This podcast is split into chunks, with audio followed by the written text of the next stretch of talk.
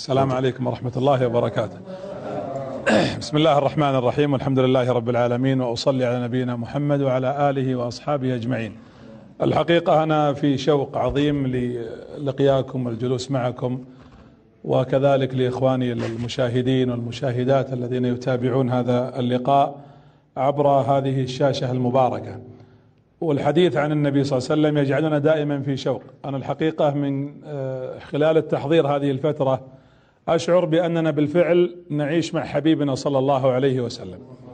وأنا أجزم بأننا ليس لأجل المتحدث اللي هو الضعيف بدر لا. إنما لأجل المتحدث عنه كما أشار أخي وهو حبيبنا صلى الله عليه وآله وسلم. وأنا بطلبكم طلب والإخوة المشاهدين أكرره في كل لقاء. أريد أن نستشعر وأن نتخيل وأن نعرف أننا حقيقة نعيش مع محمد بن عبد الله عليه الصلاة والسلام.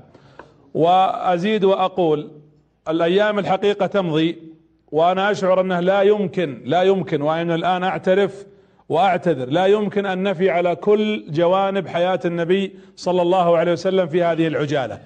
وأن تتحدث هنا عن سيرة أعظم مخلوق على على وجه الأرض. تحدثنا في اللقاء الماضي كيف نزل جبريل على النبي عليه الصلاة والسلام وانتقل النبي من الغار إلى زوجته ورأته رضي الله عنها خديجة الزوجة الأم التي أنا لا زلت أقول بأنها اما لنا كلنا ويجب خاصة النساء أن يقتدين بها. ثم احتضنت النبي عليه الصلاة والسلام وزملته ودثرته وبعد ذلك بعد أن هدأ وثبتته وأخبرتها أن الصفات التي يمتلكها والأخلاق التي يفعلها لا يمكن أن يخزى عليه الصلاة والسلام ابدا من ربه. ثم أخذته إلى ورقة بن نوفل واستشارته وشرح لها الأمر وبشره بأنه نبي هذه الأمة وآخر نبي لهذا لهذه الأرض. ثم بعد ذلك انقطع الوحي عنه لمدة أسبوع. وقلنا أن جبريل انقطع أكثر من مرة عن النبي صلى الله عليه وسلم. لما التقى النبي بورقة بن نوفل انقطع عنه جبريل أسبوع كامل. ثم لما نزل عليه بعد هذا اللقاء بورقة وهو اللقاء الثاني بجبريل انقطع أيضا عنه جبريل عليه السلام لمدة شهرين. وكأن الله جل وعلا يريد أن يقول لمحمد هذا الذي ينزل لك أمين السماء هو ينزل بوحي ونريدك أن نعطيك المجال في أن تخطط لهذه الأمة لهذه الرسالة لهذه الدعوة. وأيضا جبريل عبد مملوك لله والله جل وعلا يقول لا يعصون الله ما أمرهم ويفعلون ما يؤمرون. وأيضا جبريل وغيره من الملائكة وما نتنزل إلا بأمر بأمر ربك بأمر الله سبحانه وتعالى. والنبي اشتاق لجبريل. إلى درجة لما انقطع جبريل شهرين ظن النبي أنه أخطأ وأن الرسالة أخذت منه. يعني ليش تأخر عليه شهرين؟ عسى ما سويت شيء يمنعني من أن اواصل هذه الرسالة. ثم أنزل الله على النبي طمئنة والضحى والليل إذا سجى ما ودعك ربك وما قلى. ما راح نتركك يا محمد؟ وللآخرة خير لك من الأولى. ثم يقول كيف نتركك؟ وأنت كنا نرعاك من صغر. ألم يجدك يتيما فآوى؟ ووجدك ضالا فهدى؟ ووجدك عائلا فأغنى؟ لا يمكن ما دمنا نرعاك وتحت أعيننا. منذ أن كنت صبيا طفلا صغيرا فكيف نتركك؟ فلما نزلت هذه السورة على النبي عليه الصلاة والسلام اطمأن. طبعا بدأ النبي بالدعوة عليه الصلاة والسلام السرية. لما نزل جبريل وضرب في الأرض وخرج الماء وتوضأ أمام النبي عليه الصلاة والسلام وصلى وأمر بالصلاة ركعتين في النهار ركعتين في الليل ثم بعد ذلك بدأ النبي يدعو الناس. فأسلم له من أسلم أسلمت خديجة رضي الله عنها وهي زوجته وأسلم علي بن أبي طالب وهو أيضا كان في حجره وأسلم أبو بكر رضي الله عنه والنبي كان أكبر من أبي بكر بعامين وهو صديقه أيضا ثم أسلم بعد ذلك زيد ثم بعد ذلك بدأ الإسلام ينتشر في من اختارهم النبي بسريته واستمر الأمر. قلنا أن النبي أراد أن يبلغ هذا الدين بعد أن قال الله وأنذر عشيرتك الأقربين. وذكرنا قصة كيف أراد أن يبلغ أهله وأقاربه. فاجتمع النبي عليه الصلاة والسلام بهم 45 شخص ووقف أبو لهب بمقولته الشهيرة وأسكت النبي عليه الصلاة والسلام. ثم قام النبي بوضع يعني عزيمة مرة ثانية ووليمة أخرى فدعا إليها أيضا بنيه. بني بني عبد المطلب وبني هاشم الذين هم من أقاربه عليه الصلاة والسلام. فاستمعوا إليه ولم يقاطعوه إلا أن أبو لهب في آخر الحديث قام وتكلم على النبي عليه الصلاة والسلام. فرد أبو طالب أن قال له يعني بالمعنى العام قال قم وامضي إلى ما أنت فيه فإني لا أزال أحوط كما بقيت. ولم يقم أحد يريد الإيمان إلا علي بن أبي طالب أعلن إسلامه أمامهم. ولكم أن تتخيلوا أن أقرب الناس إلى النبي صلى الله عليه وسلم لم يسلموا ولم يأخذوا من دينه عليه الصلاة والسلام أعني قبيلته. النبي صلى الله عليه وسلم عرض الإيمان. هو الآن حصل على كما يقال حماية القبيلة وأخذ حصانة من قبيلته عليه الصلاة والسلام. وأنا أقول للأسر وقلت هذا في اللقاء الماضي والقبائل والعوائل أقول هذه الاجتماعات اجتماعات الأسرية اجعلوا فيها قيما بمعنى اجعلوا فيها كبيرا. يرجع إليه. اجعلوا فيها برنامجا ثقافيا آه، علميا شرعيا دينيا. ينفع الحاضرين اسريا اجتماعيا فكريا ثقافيا. المهم أن نخرج بنتيجة نخرج برسالة آه، تعارف الحقيقة بين بين الأسرة. ومع ذلك يكون عندنا هدف عندنا رسالة. وأنا لا زلت أشكر وأكرر الأسر والعوائل التي لها اجتماعات دورية وعندهم صناديق صندوق للأيتام وصندوق للأرامل وصندوق للقبيلة المحتاج منها والذي يصيبه جائحة أو غير ذلك. هذا من الأمور التي قالتها خديجة رضي الله عنها في صفات نبيكم.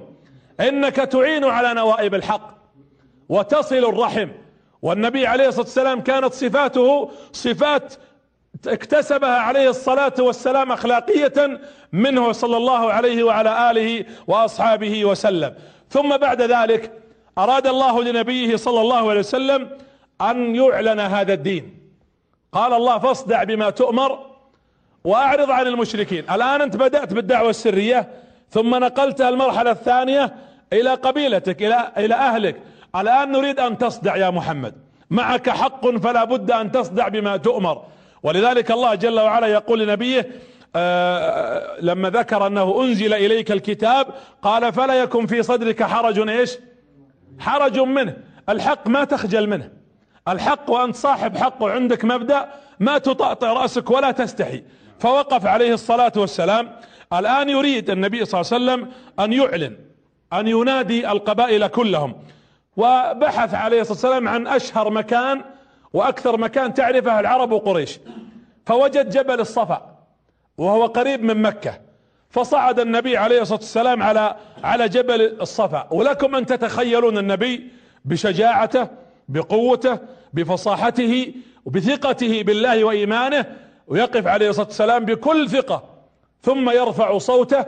ما ذهب إلى مكان منزوي أو مكان غير معروف بل جاء في أبرز مكان في مكة.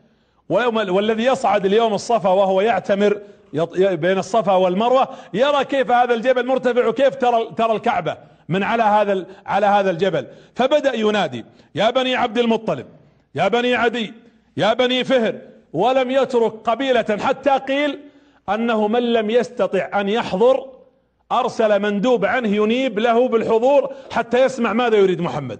هذا فيه دلالة على أن محمد عليه الصلاة والسلام ارتفع صوته وأنه جهر بالحق وأنه صدع بما أمره الله تبارك وتعالى. والله أنا أقولها بكل أمانة. نتمنى أن يكون عندنا جرأة في الحق لكن بعقل. الجرأة في الحق جميلة. أن يكون عندك جرأة في قول الحق في نشر الخير في الرغبة الملحة على أن تسمع كل من حولك. الكلمة التي تستفيد منها والعبارة التي تقودك إلى الطريق الحق. ولذلك النبي يقول رب مبلغ أوعى من سامع. يمكن أنا وأنت نسمع الكلام هذا لكن ما نتأثر. لكن أنقل ما سمعت أنقل ما قرأت. انقله للناس قد يتأثر من يستمع هذا الكلام. ثم اجتمعوا الآن قريش. وش عندك يا محمد؟ شوف كيف ال... وهذا أسلوب بلاغي. قال النبي صلى الله عليه وسلم أرأيتم؟ أنتم إيه؟ يا قريش. لو أني أخبرتكم أن خلف هذا الوادي خلف هذا الجبل خيلا تصبحكم أو تمسيكم. يعني فيه جيش غائر عليكم والجبل ما هو طويل معقولة بيجي جيش ويكون خلف الجبل ما شفناه؟ أن خلف هذا الجبل خيلا آه، خيلا تصبحكم أو تمسيكم أو تصدقونني؟ قالوا ما جربنا عليك كذبا. هذه شهادة ثانية. أنت صادق يا محمد. ما جربنا عليك كذبا. ثم وقف النبي عليه الصلاة والسلام قال إني رسول الله إليكم وإني نذير لكم بين يدي عذاب أليم. ترى اللي ما راح يسمع كلامي فيه عذاب بين يدي. وقد يعاقبه الله جل وعلا وقد يتعرض لأذى. ثم التفت الناس بين بعضهم إلى بعض. ثم قال قولوا لا إله إلا الله تفلحوا. وسكت الناس ما حد تكلم. الكلام فيه نوع من القوة وفيه نوع من الثقة وفيه أيضا جهورية الصوت والثقة. ولم يقم إلا أبو لهب. وهنا النزاع الثاني والثالث من أبو لهب. قال تبا لك سائر اليوم. علي هذا جمعتنا؟ جيتنا في البيت وسكتنا لك. ومرتين وثلاث. والآن تأتينا على هذا الجبل تبا لك سائر اليوم. علي هذا جمعتنا؟ الرسول ينظر. ترى أعظم جرح يأتيك إذا جاك من أقرب الناس إليك. الحين الوفاء لما يتكلمون حتى عنها الشعراء فحتى في الجاهلية. أعظم ما يطعنك إذا طعنك القريب أو الصديق أو من قربته وثقت فيه. أنا أنتظر منك يا عمي النصرة أو تكف شرك عني. واليوم أنت أول من يتكلم فيني. وإذا بالنبي صلى الله عليه وسلم ينظر لكن ما رد عليه. لأن النبي لم يرد ولم تكن رسالة نبينا عليه الصلاة والسلام ردا ومردود. الرسول لم يأتي بقتل ولا بإرهاب ولا بتعسف ولا بعنف. إنما جاء النبي بالسلم والإسلام والسلام والأمان والإيمان حتى يدخل الناس في هذا الدين بكل راحة واطمئنان. فإذا بهذه الكلمات يسمعها النبي صلى الله عليه وآله وسلم. تدرون ليش الله ذكر اسم أبو لهب في القرآن؟ أبو لهب ليس أقل شر من أبو جهل ولا من غيره من الكفار الذين آذوا النبي. لكن أبو لهب الوحيد اللي ذكر في القرآن ليش؟ تبت يدا أبي لهب وتب ذكر اسمه في القرآن. مع أن أبو جهل آذى النبي أكثر من أبو لهب. ليش؟ لا مو تفضل. لأن أول من عاد النبي هو. وأول من جرأ الناس على الرسول هو. اللي جرأ الناس على ما كان أحد يقدر يكلمه لكن هو قام وجرأ الناس فإثم كل من تجرأ على الحق يأتي لأبي لهب. ولذلك احذروا يا شباب. تحذر الأمة. لا تكن سبب أن تجر الناس إلى الشر. احذروا من رفقاء السوء. إياك أن تفتح موقعا أو توصي زملاء أن يأتوا ويتفرجوا أو ينظروا أو يدخلوا أو يضيفوا احدا على شر. احذر أن تكون أحد أسباب ممن يجر غيره. واحذر يا فتاة أن تكوني سبب في إهلاك غيرك. الإنسان إذا أخطأ بلا شك أنه مخطئ وإذا أثم فهو آثم ويعاقب على ذلك. لكن يعظم الأمر حينما تسن سنة سيئة لأن عليك وزرها ووزر من عمل بها إلى قيام الساعة. وهذه قضية خطيرة. لذلك قال الله تبت يدا أبي لهب وتب ما أغنى عنه ماله وما كسب سيصلى نارا ذات لهب. ثم النبي عليه الصلاة والسلام ينظر لكن الرسول الآن خلاص. لا يمكن أن النبي صلى الله عليه الصلاة والسلام يقعد. الله يقول له قم الليل إلا قليلا. قم يا أيها المدثر قم فأنذر. وربك فكبر وثيابك فطهر والرجز فاهجر ولا تمنن تستكثر ولربك إيش فاصبر. لابد أن تقوم وتصبر على ما ما تلاقيه. يا محمد من الأذى. هذا أبو لهب قدم مصلحته وقدم قضيته الشخصية على على دين الله. ولذلك الله قال ما أغنى عنه إيش؟ ماله. هو خايف على المال. هو مقتنع بأن محمد على حق. لكن المال اللي عنده وتجارته وعلاقته باليمن وبالشام في التجارة جعلته يخاف على مصلحته الخاصة. وهذا الكلام اللي قلناه قبل فترة. لا تقدم مصلحتك على دين الله. انتبه. انتبه أن تجعل الدين تحت قدميك وأن تجعل مصلحتك فوق يديك.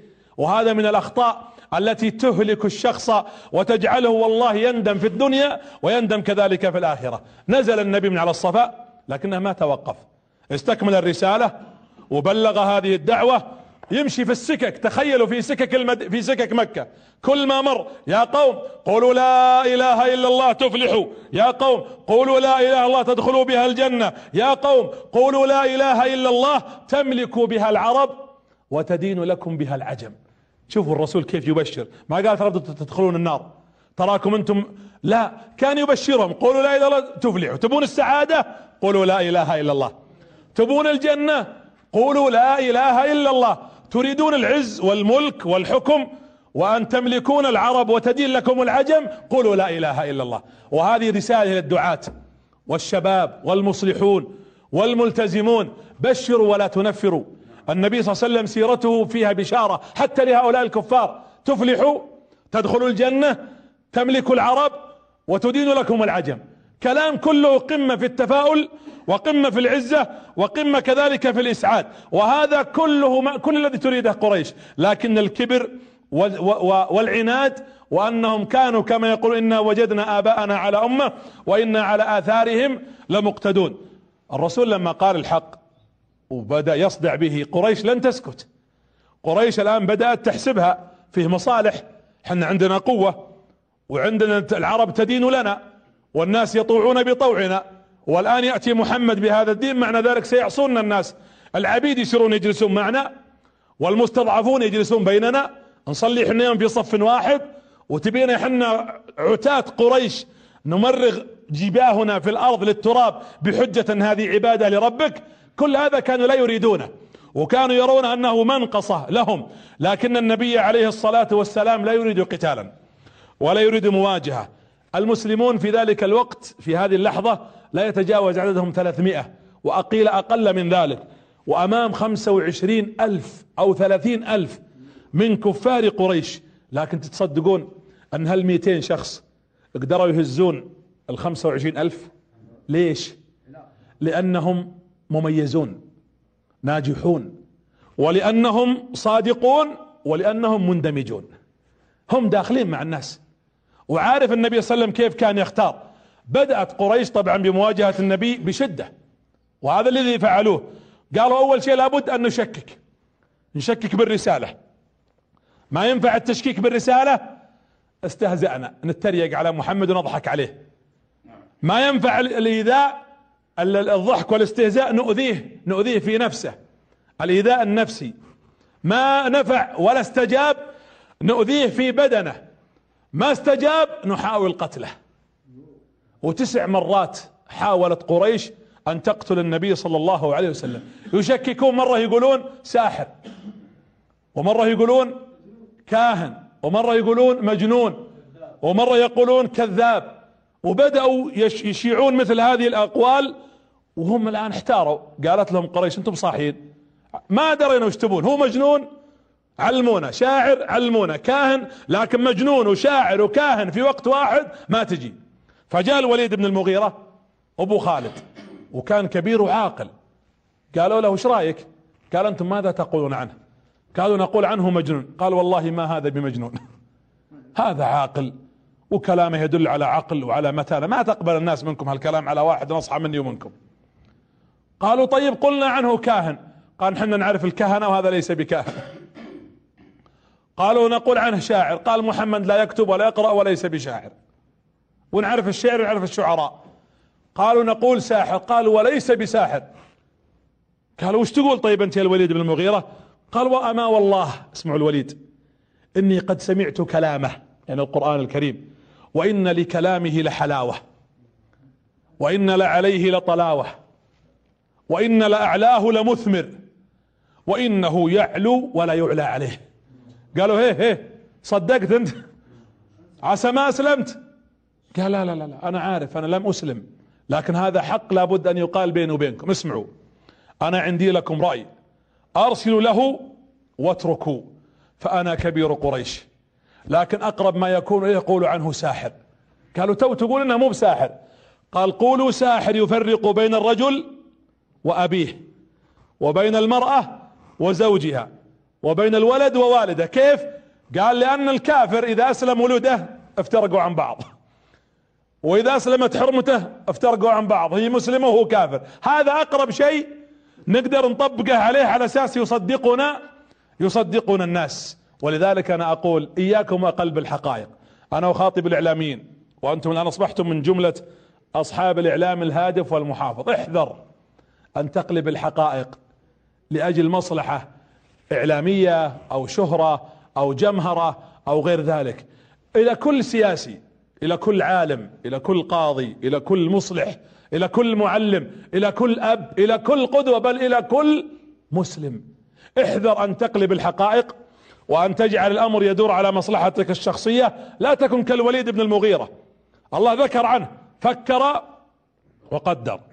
فقتل كيف قدر ثم قتل كيف قدر ثم نظر ثم عبس وبسر ثم أدبر واستكبر. فقال إن هذا إلا سحر يؤثر. طيب وش النتيجة؟ سنصليه سقر. وما أدراك ما سقر. لا تبقي ولا تذر. ليش؟ الله قال قبلها قبلها الآيات في سورة المدثر قال ذرني ومن خلقت وحيدا. أنت يا الوليد هذه في الوليد. ذرني ومن خلقت وحيدا. وجعلت له مالا ممدودا. أعطيتك فلوس. وبنين شهودا. ترى هو اللي كان يمشي معه خمسة من عياله على يمينه وخمسة منهم على يساره منهم خالد بن الوليد. ويفتخر عند العرب. يقول أنا وأبنائي سنوقف محمد وما أتى به. أفرأيت الذي كفر بآياتنا وقال لأوتين مالا وولدا؟ أطلع الغيب؟ أم اتخذ عند الرحمن عهدا؟ كلا سنكتب ما يقول ونمد له من العذاب مدا ونرثه ما يقول ويأتينا فردا. هذا الوليد بن المغيرة. قال الله جل وعلا عنه ذرني ومن خلقت وحيدا وجعلت له مالا ممدودا وبنين شهودا ومهدت له تمهيدا ثم يطمع أن أزيد كلا. مستحيل أن يأخذ الزيادة لأن اختار مصلحته ووجاهته على الحق. وطول ما النبي صلى الله عليه وسلم يمشي يبلغ الناس الرسالة تدرون من اللي يمشي وراه؟ أبو لهب. أبو لهب ترك تجارته وفرغ نفسه قال أنا أتفرغ لابن أخي هذا محمد. وبدأ يمشي خلف الرسول والرسول يتكلم ويقول للناس قولوا لا إله إلا الله أنا رسول رب العالمين. يقول أبو لهب لا تصدقوه هذا مجنون هذا ساحر هذا كاهن هذا شاعر. وش يقولون الناس؟ عمه أعرف به وأدرى به منا خلاص ما دام عمه يقول عنه مجنون ويقول عنه ساحر ويقول عنه هذا الكلام فاتركوه تخيلوا النبي صلى الله عليه وسلم. إذا أراد الناس يحجون من كل أقطار العرب إذا بغوا يجون مكة يقولون لهم احذروا احذروا أن تلتقوا بغلام قريش فإنه مجنون وساحر. يحذرونهم قبل يجون من كثرة الإشاعات التي كانت تقال في حق النبي صلى الله عليه وسلم. أرسلوا النضر بن الحارث ودوه وين؟ إلى بلاد فارس يعني مثل المبتعث اليوم. قال روح إلى بلاد فارس عشان تتعلم لهجتهم وتحفظ القصص قصص الرومان وقصص الفرس وتأتي بها هنا عشان إذا قام محمد يقص علينا شيء تقوم أنت تقعد في مكان ثاني وتقص على الناس القصص اللي عندك. فأتى بقصص اسكندر وغيرها وكل ما جاء النبي صلى الله عليه وسلم يحدث الناس بشيء وقف النظر قال إن عندي أفضل مما عند محمد. ويبدأ يقص عليهم من أقاصيص الفرس والروم بل قالوا عنه بما يسمى اليوم هو قالوا إن له علاقة بناس آخرين يعني ببلد أخرى. يعني خلنا نقول قالوا عنه عميل إلى دولة أخرى. قالوا وقال الذين كفروا إن هذا إلا إفك افتراه. وأعانه عليه إيش؟ قوم آخرون. ترى اللي عاينينه ناس من برا. ويعني بمعنى ترى هذا محمد عميل إلى غيركم. وقالوا أساطير الأولين. اكتتبها يعني نقلها وكان يسمعها فتملى عليه اكتتبها فهي تملى عليه بكرة وأصيلا. قالوا ساحر ومجنون والرسول لا يرد عليهم يعمل في الليل وفي النهار. الليل قيام والنهار دعوة إلى الله جل وعلا. تقول له خديجة يا محمد هون عليك نم ارتاح يا رسول الله. فقال يا خديجة لقد مضى زمن النوم. راح وقت النوم. كم من ينامون اليوم بعض شبابنا وأبنائنا من ساعة؟ ولو أردنا هذا 12 في في حالة الأمر البسيط. بعضنا ربما ينام الليلة كاملة وربما أدخل الليل بالنهار وفوت مصالح وصلوات وعبادات وطاعات وبر وإحسان وصلة رحم. النبي صلى الله عليه وسلم تقول له خديجة نم يا رسول الله.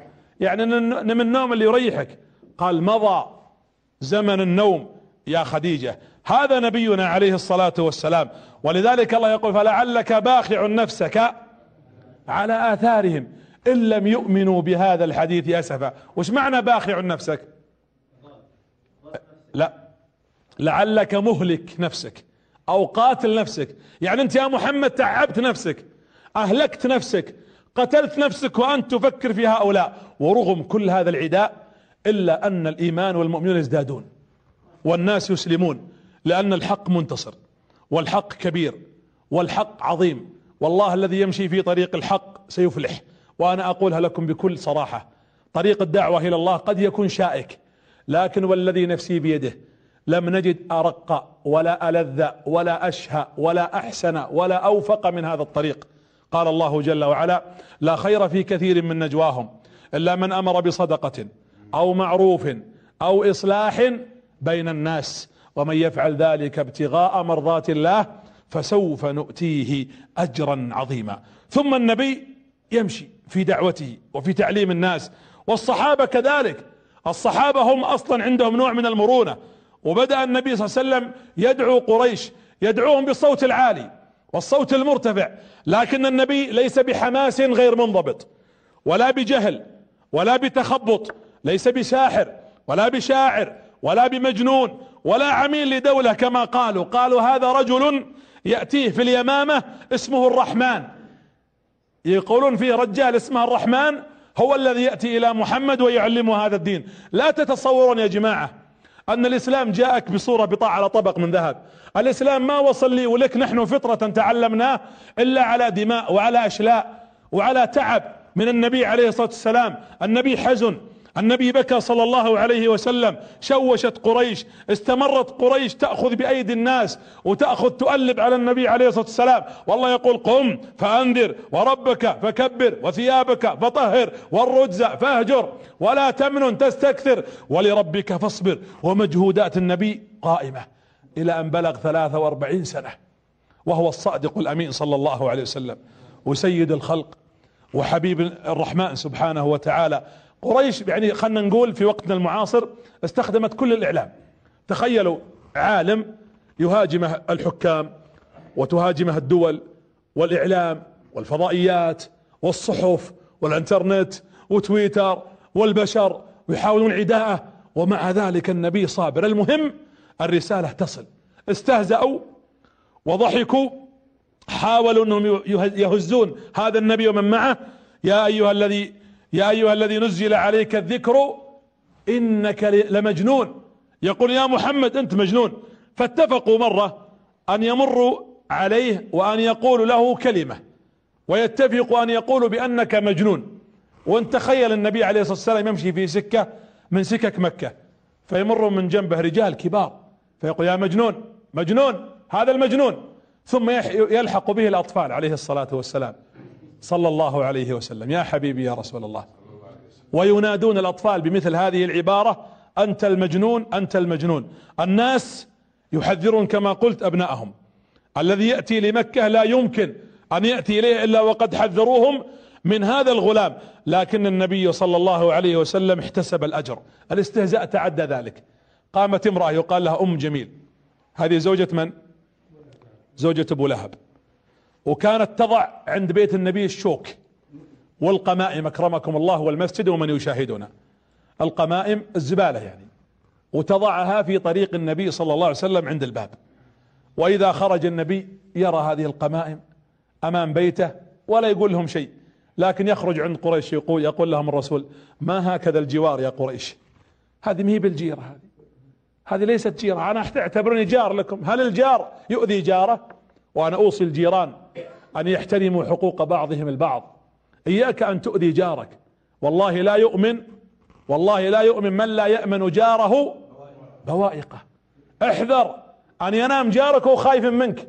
خايف إنك تفتح الدريشة وترى معاور البيت ومحارم البيت. ويخشى أن أبنائك يكسرون شيئا أو يخربون سيارة أو يؤذونه عند بابه أو غير ذلك من الإيذاء. اتقوا الله في الجيران. لا زال جبريل يوصيني بالجار حتى ظننت من كثرة ما يوصي أنه سيورثه أنه بيدخل معنا في الميراث. فالجار له حق عظيم. وأم جميل تأتي بتؤجج الفتنة. هي كانت يقولون تمشي تنم في النبي تكذب على النبي. وتؤجج الفتنة. ترى الله لما قال حمالة الحطب قالوا كانت ما تجي بحطب بعض المفسرين قالوا تأتي بحطب وشوك. وقال بعضهم ليس ليس حطبا. هي ما تحمل حطب. لكن تؤجج الفتنة كالنار فجعل الله جزاءها انها حمالة لهذا الحطب. لانها كانت تؤجج الفتنة والنميمة النميمة النميمة. أن تذكر شيئا غير صحيح وتنم به وأن تنقلها بين الناس بقصد الفتنة. ومع ذلك قال الله تبارك فأنزل تبت يد أبي لهب وتب ما أغنى عنه ماله وما كسب سيصلى نارا. ذات لهب وامرأته حمالة الحطب. وفي رواية بالرفع حمالة الحطب. في جيدها حبل جيدها عنقها. حبل من مسد. يوم سمعتم جميل هالآيات حسب شعر قالت أين محمد؟ أيهجوني؟ محمد مجنون يهجوني بهذا القول يرددونه هؤلاء الضعف الذين أسلموا معه. وتجي تسأل وين محمد؟ قالوا موجود هو صاحبه أبو بكر عند الكعبة. وتأخذ حصى معها ومتجهة للكعبة. تبي ترجم النبي صلى الله عليه وسلم. فلما أقبلت على الكعبة رأت أبو بكر جالس ولا شافت الرسول. قالت يا أنت هيه لم تناديه باسم احتقارا له. أين صاحبك؟ أبو بكر يقول الرسول جالس جنبي. لكن هذه المعجزة أعمى الله بصرها ما شافته. أين صاحبك؟ شوفوا ترى الله جل وعلا نعم فيه إيذاء. لكن إذا وصل حد الإهانة للرسول لا. ما يمكن أن يهان النبي صلى الله عليه وسلم. يؤذى؟ نعم. لكن يصل إلى حد الإهانة مرفوض. فأتت بالحجر وهي عند الكعبة. أنت هي أين صاحبك؟ يقول الرسول جنبي. يقول سكت. علمت أنها آية لرسول الله أنها لا ترى. أبو بكر مذهول. أعمى الله بصرها. قالت له كلمة. سمعت أن صاحبك هجاني. والله لو رأيته لأضربنه في وجهه بهذا الحجر. هو شاعر وأنا شاعرة. سأرد عليه كما قال فيني. وتنطر الحصى وتروح ترقى على الصفا. ويجتمعون عندها كفار قريش ويضحكون. قالت هذا سأقول فيه قول يعني بقول فيه شعر. فسمت النبي استهزاء مذمما. قالت مذمما عصينا. يعني محمد وهذا من التحريف. قالت مذمما عصينا وأمره أبينا ودينه قلينا. يعني رفضناه ولا نقبله. فسمع الكفار هالكلام فأعجبوا بهذا الكلام وانتشر في مكة. مذمما عصينا ويرددونها الناس. تخيل والأطفال في الشارع يرددونها والناس يرددون مذمما مذمما. كل هذا كل هذا الإيذاء تدرون من أجل من؟ والله من أجلي وأجلكم أيها المؤمنون. فاحمد الله على هذا النبي الكريم الذي بعثه الله رحمة للعالمين ورحمة لهذه الأمة على وجه الخصوص. و ويمشون. وقريش قالت تعالوا وش رأيكم نتفق؟ بدال ما نسميه محمد نسميه مذمما. فاتفقت قريش وما ينادون النبي إلا مذمما. والصحابة تضايقوا يتألمون. يا رسول الله ادعوا الله عليهم يشمتون فيك. غيروا اسمك كان النبي. هم يدعون على مذمما وأنا محمد ما عليكم منهم. أنا اسمي محمد ماني مذمم. وخلوهم يقولون على مذمم ما يشاءون. اصبروا الطريق أطول من ذلك. ومره النبي يطوف بالكعبة وكفار قريش جالسين. الشوط الأول جلس أبو جهل ومن معه يضحكون عن النبي صلى الله عليه وسلم. يضحكون ويتمايلون. الحديث رويه بن مسعود. يقول ويتمايلون. والنبي يمر عليهم. ويوم جاء الشوط الثاني ارتفعت أصواتهم. ويضحكون ويستهزئون. لما جاء الشوط الثالث فمر عليهم النبي فوقف ونظر. قال يا قريش لقد جئتكم بالذبح. الآن موضوع حزم. تراكم وصلتوها تجاوزتم الحد. وأنا جئتكم بالذبح. يعني احذروا فإن تجاوزتوا ربما يصل الأمر إلى قضية القتل وتموتون. قالوا يا محمد امضي بسلام. يا أبا القاسم ما عرفناك إلا حليما وراك زعلت اليوم علينا. وينزل الله جل وعلا إن الذين أجرموا كانوا من الذين آمنوا يضحكون وإذا مروا بهم يتغامزون وإذا انقلبوا إلى اهلهم انقلبوا فكهين وإذا رأوهم قالوا إن هؤلاء لضالون حتى قال الله فاليوم الذين آمنوا من الكفار يضحكون على الأرائك ينظرون حتى قال هل ثوب الكفار ما كانوا يفعلون فنزلت هذه الآيات على النبي ففرح المؤمنون والنبي يتألم من حديثهم ولقد نعلم أنك يضيق صدرك مما يقولون طيب ماذا أفعل يا ربي فسبح بحمد ربك وكن من الساجدين. أنا أقولها بالمناسبة أي إنسان يتلقى أذى خاصة اللي يتهمون في أعراضهم ويتهمون أقول اكثروا من التسبيح واكثروا من السجود. صلوا لله وارجو الله تبارك وتعالى أن يرفع ذلك. ثم قال الله له يهون عليه ما يقال لك إلا ما قد قيل للرسل من قبلك. جميع الرسل قيل لهم ما قيل لك يا محمد فاصبر. والآيات تنزل على النبي والرسول مصر على أن يواصل. والإيمان يزداد والمؤمنون يدخلون في الإسلام ويقدمون لهذا الدين الخدمة العظيمة. هل أنت حاس في واحد يخون هذا الدين؟ أنا بسألكم سؤال. إذا قلنا أن هذا الإسلام وصلنا بعد هذا المش... هذه المشقة أسألك بالله واسمحوا لي بهذا السؤال. هل أنت تشعر أنك وفي لدينك أو أنك خائن لهذا الدين؟ هذا قول الله. أنا أعرف هذا الكلام صعب. الله يقول يا أيها الذين آمنوا لا تخونوا الله والرسول وتخونوا أماناتكم وأنتم تعلمون. ما ينبغي أننا نجلس دون إصلاح دون دون اقتداء. يا جماعة إحنا نقول نحب النبي صلى الله عليه وسلم ويمكننا بكينا في هذا المسجد وتأثرنا بقصته وسيرته. الحقيقة الحب هو هو الاقتداء. قل إن كنتم تحبون الله فاتبعوني يحببكم الله. ويغفر لكم ذنوبكم. النبي صلى الله عليه وسلم رحمة. يجب أن تكون رسالته نحن رحمة في الأرض. نبرأ من الباطل. ننكر الخطأ. نرفض الظلم. نقر المعروف. نفرح بالحق. ننشر السنة.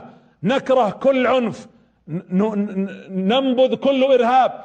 نحارب كل من قاتل الحق والسنة. المهم نسير على ما أراد الله وأراد رسوله. ولذلك في واحد من الصحابة لما مات النبي هو الوحيد اللي جاء كان يضحك.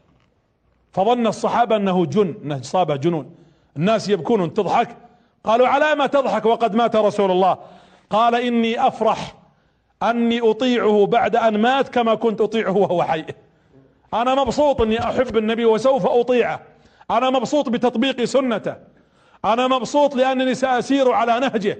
أنا أفرح لأنني سأطبق هديه عليه الصلاة والسلام. أن نفرح بتطبيق هذا الهدي. تشكيك استهزاء لم يحرك في نبينا شيء عليه الصلاة والسلام من قوته وثباته. فقالوا تعالوا نريد أن نؤذيه في بيته. طيب وش نقول؟ قالوا الرسول ما يخلف عيال. هو جاب له النبي صلى الله عليه وسلم كم بناته؟ أربع وولدين الولدين ماتوا. ولا لا؟ قالوا محمد أبتر. مقطوع. ما عنده عيال. ما يجيب إلا بنات. والعرب كانت تعد هذا منقصة. في جاهليتهم. واللي ما عنده عيال ما راح يرثونه. يعني يرثون مكانته ويرثون رسالته ويرثون إذا كان قائد أو آه، شيخ قبيلة أو غير ذلك. فقالوا هذا الرجل أبتر. وأول من نشر هذه الفرية العاص بن وائل أبو عمرو بن العاص. قالوا مقطوع النسل ولا يمكن أن يورث في هذه الرسالة. وتوجعت خديجة أكثر من النبي. ليش توجعت خديجة؟ لأن عمرها 55 سنة. وتعرف إنها ما عاد تقدر تجيب عيال. كبر سنها. ولذلك أنا أقول أنا في هذا المقام أقول أمرين. اولا أسأل الله أن يرزق كل عقيم بمولود. قولوا آمين. وأقول لهؤلاء الذين تأخر إنجابهم أو قدر الله عليهم بعدم الإنجاب اصبروا. لأن الله يهب لمن يشاء ذكورا ويهب لمن يشاء اناثا ويجعل من يشاء عقيما. هذه مشيئة الله فرضوا عن الله جل في علاه. وقد أخذ الله منكم أو حرمكم حتى يعطيكم امرا إما في الدنيا أو في الآخرة. ثم أقول للناس وخاصة النساء راعوا البشر. يعني في المجالس إحنا أحيانا نقعد نتكلم مثلا على العقم وعندي عيال وجوني آه، توأم وكذا وعندنا حرمة ولا رجال عقيم. ونتكلم عن جمال الأطفال وعن وعن وعن ونبدأ نفصل ولا نضاعي هذا الجانب. وهذا ليس من ليس من الإحسان للناس في شيء. الأدب يقول غير ذلك. إذا كنت أنت في حرية وأبنائك عندك وعندك واحد من جيرانك ولا واحدة من جاراتك موجودة في بيتك وولدها مسجون لا تقعد تتكلم عن الحرية وإن عيالنا معنا وإن نطلع للبر وهي, وهي مجروحة في ولد مسجون لها. راعوا مشاعر الناس. لا تجلس تتكلم عن العافية والقوة وأنت جالس عند مريض طايح في الأرض. إذا دخلت ولذلك خلنا نقول ليكن عندنا فن أدب ذوق في الحديث مع الناس وكيف نتحدث. وعن ماذا نتحدث وكيف نسوق الكلام مع أننا نقول لكل مصاب ولكل أحد أننا نرضى بقضاء الله وقدره وأننا نصبر على أقدار الله وأن المؤمن صبار شكار لله في كل أحواله المؤمن العاقل الصادق إذا أعطي شكر وحمد الله وإذا ابتلي صبر وحمد الله فكان ذلك كله له خير ولا يكون ذلك إلا لمن إلا للمؤمن. سماه النبي مؤمنا عليه الصلاة والسلام. خديجة توجعت لكن الله ينزل على النبي آيات تعزي هذا الموقف. إنا أعطيناك الكوثر فصل لربك وانحر. أعطيناك نهر يا محمد كوثر. تشرب منه ما عليك من هذا الكلام. فقم يا محمد فصل لربك وانحر. إن شانئك هو الأبتر هو المقطوع. هو مقطوع الآن في الدنيا بسمعة سيئة وسينقطع في الآخرة لأن يوم القيامة يوم يفر المرء إيش؟ من أخيه وأمه وأبيه وصاحبته وبنيه لكل امرئ منهم يومئذ يومئذ شأن شأن يغنيه. النبي عليه الصلاة والسلام كان يسمع مثل الكلام. ثم لما نزلت هذه الآيات ما هي إلا فترة والنبي يضيق صدره من كلامهم. آذوه في كل سكة مجنون ساحر شاعر كاهن. وكلمات تأتيه من كل مكان. فإذا برب العالمين ينزل عليه ألم نشرح لك صدرك؟ ووضعنا عنك وزرك ورفعنا لك ذكرك. ثم قال الله فإن مع العسر يسرا إن مع العسر يسرا. وأنا أبشر كل عسير والله لن يغلب يسرين عسرا واحدا أو لن يغلب نعم يسرين عسرا. كل من أصيب بعسر يا من ركبتكم الديون يا من بينك وبين زوجك من الطوام والعلاقات الزوجية التي فيها من من الشدة داخل البيوت. يا مرضى يا مساجين يا من فقدت ولدا يا من فقدت حبيب يا من عزيت في صديق وقريب اصبروا فإن مع العسر يسرا. أقسم بالله إن مع العسر يسرا. ولذلك الله قال لمحمد فإذا فرغت يعني إذا انتهيت من هذا الأمر اللي أنت فيه يا محمد فانصب وقف. ما قال ارتح انصب. أقول لكل أحد إذا أردت الراحة الحقيقية انصب بين يدي الله. انصب قدميك بين يدي الله في آخر الليل. يوم تتجافى الجنوب عن المضاجع يدعون ربهم خوفا وطمعا ومما رزقناهم ينفقون.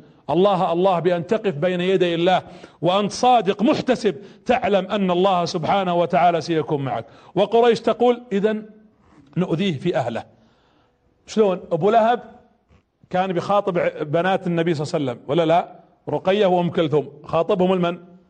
بل عقد النكاح على أبنائي عتبة وعتيبة. قال لعياله تعالوا. قال رأسي من رأسكم حرام إلا أن تطلق بنتا محمد.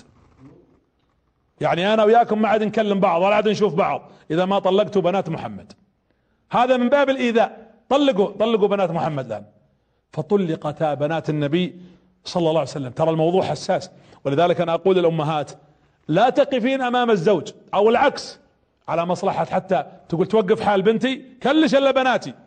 أنتوا دعوتك ورسالتك في وادي وبيتنا وبناتنا وخطبة البنات في وادي ثاني. وربما يقف الحق أحيانا يعني يقف المصلحة هذه أمام الحق. لكن النبي عليه الصلاة والسلام خديجة تقبلت هذا الأمر. ولذلك تجدون النبي عليه الصلاة والسلام يحاولون أن يؤذون في كل باب. رقية تزوجت بعد ذلك من؟ عثمان. وأم كلثوم بقيت حتى ذهبت المدينة. يعني عدم أو تطليق ولد أبو لهب تأخرت بعد ذلك لم تتزوج. لكن ذلك لم يؤثر في نبيكم صلى الله عليه وعلى آله وأصحابه وسلم. هنا أبو جهل الرسول حريص عليه. راغب في أنه يدخل في الإسلام. وكل ما شافه وقف في وجه النبي صلى الله عليه وسلم. قال أبو جهل للنبي عليه الصلاة والسلام لما وقف يا محمد أتريد أن أشهد لك عند ربك أنك بلغت الدعوة؟ يا أخي فكني. أنا كل ما جيت في سكة إلا أنت أمامي. تبغاني أشهد لك عند ربك أنك بلغتني دعوته؟ خلاص ابشهد بس لا تدعوني ولا تأتيني. ثم التفت قال له النبي صلى الله عليه وسلم يا أبا جهل يا أبا الحكم إني أريدك أن تدخل في الإسلام. قال يا محمد لو أني صدقتك أنك نبي لاتبعتك لكني أقول أنك كذاب. والكلام هذا تخيلوا كيف يصل للنبي صلى الله عليه وسلم فيمشي النبي صلى الله عليه وسلم ولا يخاطبه وينزل عليه قول الله قد نعلم أنه لا يحزنك الذي يقولون فإنهم لا يكذبونك ولكن الظالمين بآيات الله يجحدون. وذهب النبي صلى الله عليه وسلم وأبو جهل يوم راح الرسول جنبه صديق الله جالس. قال أما والله إني أعلم أنه صادق. قال كيف؟ قال أنا أدري إنه صادق. ولكن قال له هذا اللي جنبه. ليش؟ طيب ما تؤمن.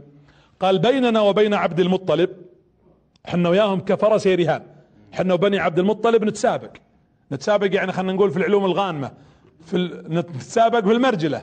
وحنا وبني عبد المطلب بيننا كفرسي رهان نتسابق. إن إذا كانوا في الرفادة كنا في الحجابة. وإذا أطعموا أطعمنا وإذا سقوا سقينا وإذا حملوا حملنا وإذا حتى تحاذينا لين صرنا إحنا يا زي بعض مكانتنا واحدة عند العرب. حتى أتوا وقالوا منا نبي. حنا من النبي هذه ما تقدرون تجيبونها. وهم عندهم هذا الرجل محمد صادق أمين وحنا ما عندنا صادق مثل محمد وأمين. وهذه شهادة ثالثة. وأبو جهل يعلم فأن لنا بهذه يقول كيف نقدر نجيبها؟ فوالله لا أصدقه أبدا. موضوع صريح المسألة مسألة مصالح ومسألة منصب ومسألة جاه شوفوا بقول لكم كلمة خطيرة لكم ولمن يشاهدني. الله جل وعلا قد يختبرنا مثل هذا الاختبار فانتبهوا. والله قد نختبر مثل اختبار أبو جهل فانتبهوا. ترى الله جل وعلا سيجعل يمر علينا امتحان مثل هذا الامتحان ويميز ليس شرطا أن يكون بين كفر وإسلام. لكن الله بيختبرك. كم واحد من المسلمين يغش المسلمين؟ ما عندنا مقاولين يغشون في البناء؟ ما عندنا طلاب يغشون في الاختبارات؟ ما عندنا من يبيع سيارات يبي يغش ويدلس على المسلمين؟ ما عندنا من يغش في الطعام؟ الذي ي... ي... الله سيختبرك في مالك. ما عندنا أشخاص تقول له هذه الشركة والبنك ربا وحرام ويحط ماله في الحرام ويشارك؟ ما عندنا من يغش المسلمات ويقول تغطية الوجه ليست بواجبة. ما عندنا من يغش الناس في طاعتهم وفي دين ربهم. قد تختبر كما اختبر أبو جهل فاتق الله. وأقول للنساء الأمهات خاصة وللزوجات كوني سببا. يعين يعين الرجل على أن يترك ما حرم الله. سواء كان زوجك حاكما وزيرا صحفيا اعلاميا ايا كان قاضيا معلما قل له اتق الله. كما قالت المرأة في عهد النبي اتق الله فينا. فإننا نصبر على الجوع ولا نصبر على الحرام. طيب قريش قالت نؤذي محمد. جاء عقبة ابن أبي معيط. شوفوا الايذاء هذا عقبة سبحان الله وبعلمكم كيف مات. عقبة جاب الرسول يمشي جالس يصلي عند الكعبة. أبيكم تستشعرون هذا المشهد. ركزوا معي كلكم من يشاهد. الرسول واقف يصلي. الله أكبر في الليل عند الكعبة. ويجي عقبة بن أبي معيط ويخلع بشته. وفسخ بشته ويبرم البشت. يلفه يلف البشت. ثم خنق النبي من هنا. والنبي صلى الله عليه وسلم يصلي الآن. وعقبة بن أبي معيط خلف النبي صلى الله عليه وسلم. وكفار قريش يشوفون المشهد يضحكون يتضحكون ويستهزئون. وخنق النبي حتى كتم نفسه. ثم سقط النبي على الأرض على ركبتيه عليه الصلاة والسلام وكاد أن يموت صلى الله عليه وسلم. كاد أن يموت. كل هذا ترى من أجلي وأجلك. كل هذا من أجلك أيتها المباركة من أجل حجابك من أجل ان يصل لنا هذا القرآن من أجل أن نكون أمة تعرف الرحمة وتقوم على الحق والعدل. والنبي يخنق. وعقبة بن ابو معيط يتضاحك هذا عقبة نفسه في مرة من المرات هو اللي أتى جاب السلة الجزور. شاف له ناقة قيل أنها تلد وقيل ميتة. بعير ميت ثم راح شق بطن هذا البعير الميت وجاب أوصاخة ونطره على النبي صلى الله عليه وسلم. حذف على النبي وهو يصلي ساجدا عند الكعبة. ووجه الرسول ساجد سبحان ربي الاعلى سبحان ربي الاعلى حتى مرت فاطمة يقول ابن مسعود كنا في بداية الإسلام. والله ما قدرت أسوي شيء. وأنا أشوفهم ستة أبو جهل وعتبة وعتيبة وعقبة بن أبي معيط. يقول كنت أراهم يتضاحكون. يقول فقدمت بنت النبي قيل زينب وقيل فاطمة لكن صح إنها زينب لأن فاطمة كانت صغيرة. فتقدمت إليه ثم أزالت ما على رأس النبي ومسح النبي صلى الله عليه وسلم عن وجهه وبنته تبكي رضي الله عنها وأرضاها ويلتفت الرسول وهم واقفين يضحكون. قالت يا أبتي ادعوا على هؤلاء. ادعوا عليهم يا رسول الله. ادع فكنا من شر هؤلاء. فالتفت النبي صلى الله عليه وسلم لعلهم يروحون ينصرفون فإذا بالرسول يقول اللهم عليك بقريش اللهم عليك بقريش اللهم عليك بقريش. ونزل يديه وهم ما زالوا. فقالت ادعو يا رسول الله. قال اللهم عليك بأبي جهل اللهم عليك بعتبة اللهم عليك بالوليد اللهم عليك بشيبة. ودعا عليه الستة كلهم. بعدين في المدينة انتقم الله. قال ابن مسعود والله الذي لا إله غيره إني رأيت الستة الذين كانوا يضحكون على النبي ويستهزئون صرعى يوم بدر في قليب بدر. صرعى ولذلك لا تعرض نفسك لأحد الصالحين ولا تعرض نفسك لهذا الدين. والنبي صلى الله عليه وسلم يمرون عليه وهم يقولون مثل هذا الكلام. شوفوا يا جماعة أنا أعرف أنكم تضايقتوا صح؟ لأن حبيبنا كلنا ودنا نقوم الآن وندافع عنه. والله تستطيع أن تدافع عن دينك وأن تدافع عن هذه الرسالة. يا جماعة ترى يوم القيامة الرسول يقف عند الحوض يعطي كل من عطش شربة ويرى له رجل ضائع من أمته. فيأتي النبي يريد أن يأخذه يقول له تعال بعطيك شربة. وتأتي الملائكة فتخطفه. فيقول النبي عليه الصلاة والسلام إنه من أمتي أبعطيه شربة. قالوا إنك لا تدري ماذا أحدث بعدك. تراه ضيع دينك وضيع رسالتك وخان الأمانة ثم يلتفت الرسول والملائكة تجره وهو ينظر إليه ويقول الرسول سحقا سحقا سحقا من هذا. انتبه أن يكون موقفك هذا الموقف. اليوم عندنا فرصة عندنا فرصة أن نصلي عندنا فرصة أن ندعو عندنا فرصة أن نتقرب عندنا فرصة نتوب يا جماعة. الموت يتخطف غيرنا. والله العظيم إننا نروح المقابر ونعزي الموتى أهلهم وكأننا إحنا معطين ما عندنا شهادة أن لن نموت. أو عندنا ضمان أننا أحياء نحن أموات أبناء أموات.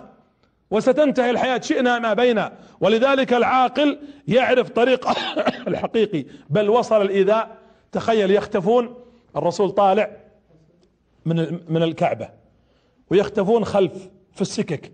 ومعهم أكرمكم الله والمسجد تراب في أيديهم ثلاثة أربعة. فإذا قرب النبي صلى الله عليه وسلم وقف وجهه ورموا التراب في وجهه وعلى عينيه وعلى شعره. وهو ينفض ذلك ويمسح دموعه صلى الله عليه وسلم. ايذاء ويدخل بيته تخيلوا فإذا بفاطمة صغيرة يدخل أبوها عليها فترى النبي بهذا التراب على وجهه. وتبكي يا أبتي ليش؟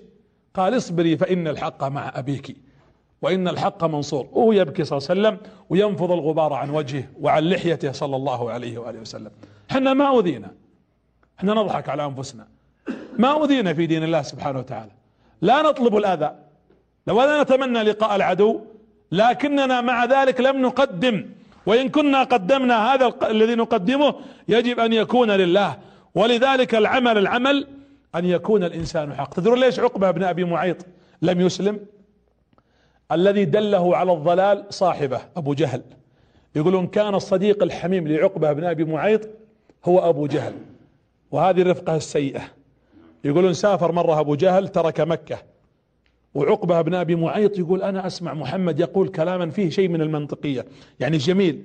ابى أروح أسمع. يقول فأتيت واختبأت. وهو يصلي. فسمعت القرآن. ثلاث ليالي. وقيل ست ليالي. رايح جاي.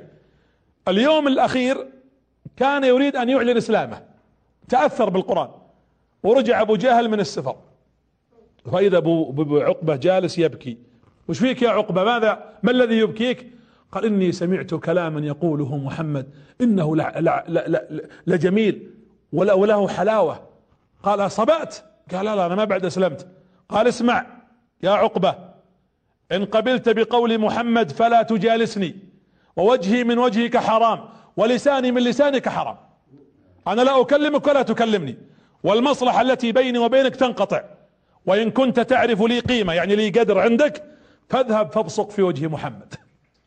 شفتوا شفتوا الصحبة السيئة؟ ولذلك أنا أقول للشباب خاصة أقول ترى الصحبة السيئة أنا كما قيل المثل أو الحكمة المشهورة قل لي من تصاحب أقول لك من أنت. الصاحب ساحب ولذلك الذي تصحبه كم من شاب أنا بسأل يبغى وده يروح المسجد وهو يذن ولكن يمنعه أصحابه وتمنعه جلسة. وكم ممن كان على طريق صح تربيته حلوة لكن وقع في دخان ووقع في حشيش ووقع في مخدرات ووقع في رذائل. وفتيات كذلك كثر بسبب الصاحب. يا أخي انتقوا أصحابكم. كما تنتقي القماش تفصل الثوب انتق صاحبك. وكما تنتقي أطايب الأكل والطعام وأن تأكل انتقل. اختر الصاحب الصحيح. الصاحب الذي يعينك. صاحب الخير وصاحب الحق وصاحب الهدى. الصاحب الذي إذا جلست معه ذكرك إذا نسيت. وإذا غلط قال لك اتق الله الصاحب الذي يستر عليك ويعينك ويدلك للطريق الحق. أما الصاحب الذي يدلك للضلال والضياع هذا ليس بصاحب.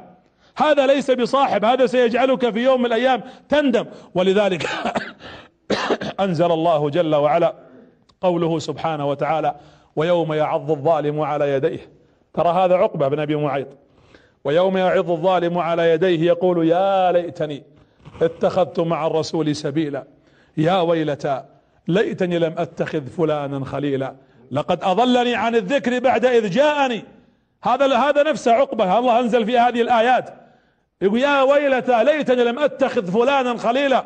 الله يقول الأخلاء يومئذ بعضهم لبعض عدو إلا من؟ إلا المتقين. أصحاب الإيمان أصحاب التقوى. ولا يوم القيامة كل أصدقاء أعداء البعض. إلا من كانوا على تقوى وعلى حق. شف باختصار. إذا جلست في مجلس مع صديق وخرجت وانت تزداد إيمانا تلتهب حبا لله فاعلم أنه صديق صالح. وإذا خرجت من عند صديق وأنت قد امتلأت بلاء وشرا وبعدا عن الحق فاعلم أنه صديق سوء. اختر لنفسك. اختر لنفسك قبل فوات الأوان. الله الله يا شباب يا أبنائي يا بناتي احذروا. يأتي أبو جهل والرسول ساجد عليه الصلاة والسلام. قال واللات والعزى لأطأن بقدمي هذه على رقبة هذا المعتوه. خلاص ما عدنا بصابرين عليه. أنا بروح أوطى عليها أمام الناس. يقولون فتقدم أبو جهل في النهار والنبي يسجد عند الكعبة. فلما اقترب عنده من قرب عند النبي صلى الله عليه وسلم ورفع رجله فإذا به يركض أبو جهل حتى راح بيته وسكر الباب. فدخلوا عليه كفار قريش. ما بك يا أبا جهل. قال وقفت عند محمد فما إن اقتربت منه إلا رأيت خندقا من نار. والله لو اقتربت عنده لاحترقت. أنزل الله له شيء يمنعه. شاف مثل خندق محفور ومليء لهب نار يقول والله لو اقتربت من هذا الرجل لاحترقت. الإهانة الشديدة قلت لكم ممنوعة. يؤذى النبي لكن ما يهان. ولا يقبل الله لنبيه أن يهان. مهما كانت الظروف. نعم يؤذى حتى يعلم أن الحق غالي. يؤذى النبي حتى هو قال الرسول بكى قال يا قوم والله لقد أوذيت وما يؤذى أحد وخفت وما يخاف أحد وجعت وما يجوع أحد ولقد مرت علي ثلاثين ليلة وليس في بطني ولا بطن بلال ما يأكله ذو كبد إلا ما يواريه بلال تحت إبطيه يضعها تحت إبطه ثم إذا جعنا أكلناه يقول والله إنها مرت علينا ثلاثين ليلة أنا وبلال. والله ما عندي ما أضعه في بطني. إلا أن طعاما كان يخفيه بلال تحت إبطه. في حر مكة والشمس يقول إذا اختفى الناس عنا أخرج بلال ما كان تحت إبطه وأكله نبيكم صلى الله عليه وآله وسلم. وحنا ندعي الحب وندعي الاتباع وندعي رغبتنا في القرب من النبي صلى الله عليه وسلم. الكلام هذا لا ينفع لوحده. ما لم يكن يتبعه عمل. وتصديق. وقد قلت وأقول يا مدعي حب طه لا تخالفه فالخلف يحرم في دنيا المحبين. أراك تأخذ شيئا من شريعته وتترك البعض تهوينا وتدوينا. خذها سماوية خيرا تفوز به أو اطرحها وخذ رجس الشياطين. يدخل رجل أعرابي من خارج مكة. استلف منه أبو جهل فلوس. أبو جهل ماخذ منه مال. فدخل عند أبو جهل قال عطني فلوسي. قال ما عندي لك شيء. أنكر وجحد. أبو أبو جهل. فقام الرجل هذا الأعرابي يروح عند الكبار كبار قريش. يا جماعة أبو جهل أخذ مني مال ولا أعطاني وجحدني. ومر عليهم هم جالسين يضحكون عليه. والرسول يصلي عند الكعبة. قالوا تدري من يرد لك مالك؟ شوف ذاك اللي يصلي راح له خذ منه المال. راح عنده وقال له أبو جهل خذ فلوسي وهو يرجع لك. هم يقولون استهزاء. فذهب إليه هذا الرجل فأقبل على النبي صلى الله عليه وسلم فلما سلم النبي عليه الصلاة والسلام قال له يا أنا رجل أخذ مني أبو جهل مالا وأخبرني قريش أنك من يرد المال إلي والرسول ينظر إليه فسكت صلى الله عليه وسلم. قال كيف ومتى أخذ منك؟ فجلس يخبره. قال قم معي تعال. مشينا. ما قال لها النبي صلى الله عليه وسلم يا رجال عساني أقوم بحالي وحنا في وضعنا الآن شديد وحالتنا حالة. وروح للي يرسلوك ليهم المهبل أنا مثلك ترى ما عندي لا مال ولا غيرها. ولا جاه قال له شف أنا بروح أرجع لك مالك بس بشرط تدخل معي في الإسلام. هذا دليل على أن النبي رحمة وما أرسلناك إلا رحمة للعالمين. يريد الحق لكل أحد. وراح وطرق الباب على أبو جهل. فتح أبو جهل الباب. قال يا أبا جهل إن هذا الرجل ادعى أنك أخذت منه مال. هل هذا حق؟ قال نعم والله يا محمد إنه حق. قال رده إليه. يقول قال حاضر أبشر. يقول فدخل أبو بكر وأتى بالمال وأعطاه إياه وراح الرجل. وناس يناظرون. فيوم جو لأبو جهل قال وفى خوفك محمد وأنت تقول سأفعل وسأطع على رقبته وهذا اللي ما يهمني. قال يا قوم والله إني رأيت محمدا حينما أقبل علي وإني رأيت خلفه فحلا يفتح فمه. والله لو قلت له لا لأكلني ذلك الفحل. أرسل الله له ملك. صلى الله عليه وسلم. ولذلك النبي لا يمكن عليه الصلاة والسلام أن يخذل. ولاحظوا رد الله له الحق رد الله له الحق هذا الرجل على يد محمد بن عبد الله. وأبو جهل يرى ذلك الفحل فيخاف. فقال أعطى اعطيته إياه خشيت أن يأكلني ذلك الفحل. يقول الصحابة منهم عبد الله بن مسعود؟ يقول قمت ذات مرة وأنا أسمع القرآن ينزل وحنا ضعوف يعني ما زال الإسلام ضعيفا. فصعدت على الجبل. قلت يا قريش يا كل العرب الرحمن علم القرآن خلق الإنسان علمه البيان. يقرأ سورة الرحمن. يقول فاجتمعت عليه قريش فأخذوه وضربوه. ثم قال وهو يضرب. قال والله لأعيدنها غدا. بكرها برجع ثاني مرة وأسوي نفس الموقف. ثم يقول فرجع فصعد على الجبل. الرحمن علم القرآن. خلق الإنسان علمه البيان ثم ضرب. حتى قال النبي ابن مسعود لا تفعل ذلك. قال يا رسول الله والله ما هانوا علي إلا حينما ضربوني. يقول خلاص هم ضربوني. هو الضرب مرة واحدة. ولذلك يقولون الجلد الحد في الشريعة لما تجلد يقولون سبحان الله بعد ثمانين جلدة وقيل مئة جلدة الحدود التي حدها الله يتبلد الجسم. ولذلك لا تجلد أكثر من مئة جلدة. ترى المجلود إذا جلد أكثر من مئة لا يشعر جلدت أو لم تجلد. مثل المحروق في النار حينما يلتهب كل جسده لا يجري النار تأتي من رأسه ولا من رجله. قال له النبي صلى الله عليه وسلم لا تفعل. قال يا رسول الله إنهم قد هانوا علي بعد أن جلدوني أو ضربوني. ثم يأتي الصحابة رضي الله عنهم. وينظرون للنبي وهو يتحمل هذا الأذى. مرة من المرات مر أبو بكر الصديق وشاف فيه ناس مجتمعين. فإذا بهم يجتمعون قريش على نبيكم عليه الصلاة والسلام. تخيلوا ثلاثين أربعين رجال. يقول فنظرت أبو بكر بشوف من, من الرجل اللي بينهم. فإذا بالنبي هذا يشده مع ثوبه وهذا يضربه مع رأسه وهذا يدفعه وهذا يرفعه. يقول فغضبت. فقلت لهم افتحوا افتحوا افتحوا. وأبو بكر نحيف رضي الله عنه حتى سئل علي عن هذا المشهد. قيل له من أشجع الرجال؟ قال بعد رسول الله والله إنه أبو بكر. والله لقد رأيت أبا بكر في موطن. ما يجرؤ عليه أحد إلا هو. ودخل أبو بكر وقال أتقتلون رجلا؟ أن يقول ربي الله تقتل الإنسان يريد أن يخرجكم من الظلمات إلى النور؟ وجلس يدفعهم وسكتوا حتى تقدم عقبة بن أبي معيط. وطرح أبو بكر في الأرض.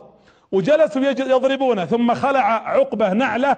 وجلس يضرب أبو بكر على وجهه بالنعال من شدة ما جلس يضربه يقولون الصحابة اختفت ملامح وجه أبو بكر. والله لا نعرف عينه من أنفه من خده من فمه. ثم أغمي عليه رضي الله عنه. وحملوه مثل الميت. وعلمت قبيلة أبو بكر وقامت القيامة. قالت قبيلة أبو بكر لو مات أبو بكر لقتلنا من قتله. فقالوا لمه أجلسيه ثلاث ليالي. رطبي شفاه. لعله أن يكون حيا. فإذا كان حيا بعد ثلاث ليالي أعطيه ماء خفيفا وطعاما. وبعد ثلاث ليالي فتح أبو بكر. شوفوا شوفوا الحب الصادق. فلما فتح فإذا بأمه تنظر إليه قال لها ماذا فعل رسول الله صلى الله عليه وسلم؟ بشريني عن النبي عساه طيب بس. هذا الذي يهمني غيرها أنا ما يهمني شيء. قالت دعك من محمد فان ما أوقعك في هذا إلا محمد.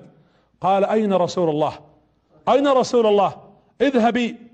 يقول لها رضي الله عنه وأرضاه فيقول اذهبي فاسألي عن رسول الله اذهبي إلى فاطمة. من فاطمة؟ قال فاطمة بنت الخطاب لأنها كانت أسلمت لكن أخفت إسلامها. قال اذهبي إليها فاسأليها. فضحت لها قالت لها أين رسول الله؟ هي خافت لأن إسلامها سر. قالت أنا ما أعرف رسول الله ولا أسلمت ولا أدري عنه. لا تسألينني. قالت إن أبو بكر يريدك. يقول فدخلنا عليه أو يقولنا دخلنا على أبو بكر. فلما رآها قال كيف رسول الله? قالت أمك يعني موجودة. قال هي منا هي منا يعني تكلمي قالت إن رسول الله بخير. قال احملاني إليه. وحملته أمه وفاطمة. ثم أخذ إلى النبي صلى الله عليه وسلم. وأول ما رأى النبي صلى الله عليه وآله وسلم احتضنه النبي. وأخذ يبكي عليه الصلاة والسلام. ثم قال أبو بكر لا تخف يا رسول الله ليس بي شيء. ليس والله بي شيء ليس بي شيء. والنبي صلى الله عليه وسلم يضمه ويمسح على رأسه صلى الله عليه وعلى آله وصحبه وسلم. نكمل إن شاء الله تعالى بعد الأذان. اللهم صل على محمد وآل محمد. ليس فقط أبو بكر الصديق رضي الله عنه. وأنا أقول مثل ما يقول أبو محمد هؤلاء فعلا الرجال. هؤلاء رجال. إذا جن الظلام بهم في قيام ليل وإذا جاء النهار رأيتهم شجعان وفرسان على الخيول. قوم إذا جن الظلام بهم رأيتهم قياما وليلا وإذا جاء النهار رأيتهم على الفرسان شجعانا. أبو بكر بلال رضي الله عنه أيضا كذلك. عذب في سبيل النبي وفي سبيل هذا الإسلام. حارت شمس قريش لبسوا بلال دروع من حديد كل جسده. ثم أخذوا يضربونه بالسياط ويضعون الحجر على صدره. ومع ذلك يمرون عليه يقولون له قل كلمة واحدة فقط اكفر بمحمد. ويقول أنا لا أحسن غير أحد أحد فأنا لا أحسن العربية. يعني أنا من الحبشة ولساني لا يجد العربية. وهو يستطيع أن يقولها لكنه صبرا وايمانا بالله. ولذلك بشره النبي صلى الله عليه وسلم بالجنة. وقال قل اللات والعزى احلف باللات والعزى ونتركك. قال لا أحسن العربية ولا أحسنها أبدا. يا حبيبي يا بلال رضي الله عنه وأرضاه. وأقول للبسطاء والفقراء وأصحاب الدخل المحدود. تراك تقدر تقدم شيء لدينك. الدين مو مرتبط ترى بصاحب جاه ولا بصاحب منصب ولا بصاحب شهادة ولا بصاحب مكانة ابدا والله. أنت وأنت على فقرك وعلى ظروفك تستطيع تقدم للإسلام شيء وتستطيع أن تحمل رسالة وتستطيع أن تقدم لأمتك شيء كبير. والصحابة رضي الله عنهم كانوا متنوعون. هذا بلال عبد حبشي. ومع ذلك كان من أجل وأقرب صحابة النبي صلى الله عليه وآله وسلم. تعلموا من الزبير بن العوام. الزبير بن العوام عمه ماذا فعل به؟ يأتي به يربطه في تعرفون الحصير؟ يجيب الحصير ويربطه ويعلقه فوق في السقف وهو مربوط. ويأتي بحصير آخر يحطه تحت ويشب في الحصير. فيصعد الدخان ويدخل في الحصير الأول. والزبير ملفوف عليه. فيدخل الدخان حتى أصيب الزبير بمرض في الصدر وأصيب بمرض في جسده بسبب هذا الدخان. ولذلك النبي أذن فقط للرجال الوحيد من الرجال الذي أذن له أن يلبس الحرير هو الزبير بن العوام. بسبب هذا المشهد. كله في سبيل الإسلام. لأنه رضي الله عنه صبر. سعد بن أبي وقاص. أمة ماذا قالت له؟ قالت لتتركن هذا الدين أو لأتركن الطعام والشراب حتى أموت ويعيرك العرب بقاتل أمه. وجلست أمه ثلاثة أيام لا تأكل ولا تشرب بغت تموت. هي جادة في الكلام ما عندها مزح. ودخل عليه قال والله يا أمي كليتي ولا ما كليتي؟ والله لو لك مئة نفس تخرج نفس تلو أخرى تلو أخرى على أن أترك هذا الدين؟ والله ما تركته. إن أكلتي فكلي وإن تركتي فاتركي. وأنزل الله جل وعلا ووصينا الإنسان بوالديه حملته أمه وهنا على وهن حتى يعني أمر الله بأن ت... وإن جاهداك على أن تشرك بي ما ليس لك به علم فلا تطعهما وصاحبهما في الدنيا معروفا. واتبع سبيل من أناب إلي. ومع ذلك صبروا رضي الله عنهم وأنهم كانوا يعانون أشد المعاناة. لكن تنزل الآيات وهنا وقفة مع البر وقفة لشبابنا وقفة لبناتنا. لاحظوا الله جل وعلا يأمر سعد بأن يبر بأمه وهي تأمره بالشرك. لا يطيع لا يطيعها فيما أرادت لأنه لا طاعة لمخلوق في معصية الخالق. لكنه ربنا أمر سعد وأمر غيره من الأبناء ببر آبائهم. وأعتقد أنكم تكلمتم أظن الأسبوع القادم الماضي عفوا عن الأم عن مكانتها. لكن نعزز هذا الموقف ونقول لأبنائنا يا شباب من كان له أبا حيا أو أما موجودة على قيد الحياة فليلزم رجليهما فثم الجنة. والذي نفسي بيده لا يعرف قدر الأبوين إلا من افتقدهما. الذي فقد أباه وفقد أمه يعرف قيمتهما. فالله الله بالبر الله الله بالإحسان الله الله أن يكون سببا في أن يصلوك بربك. الأم دعوتها مستجابة.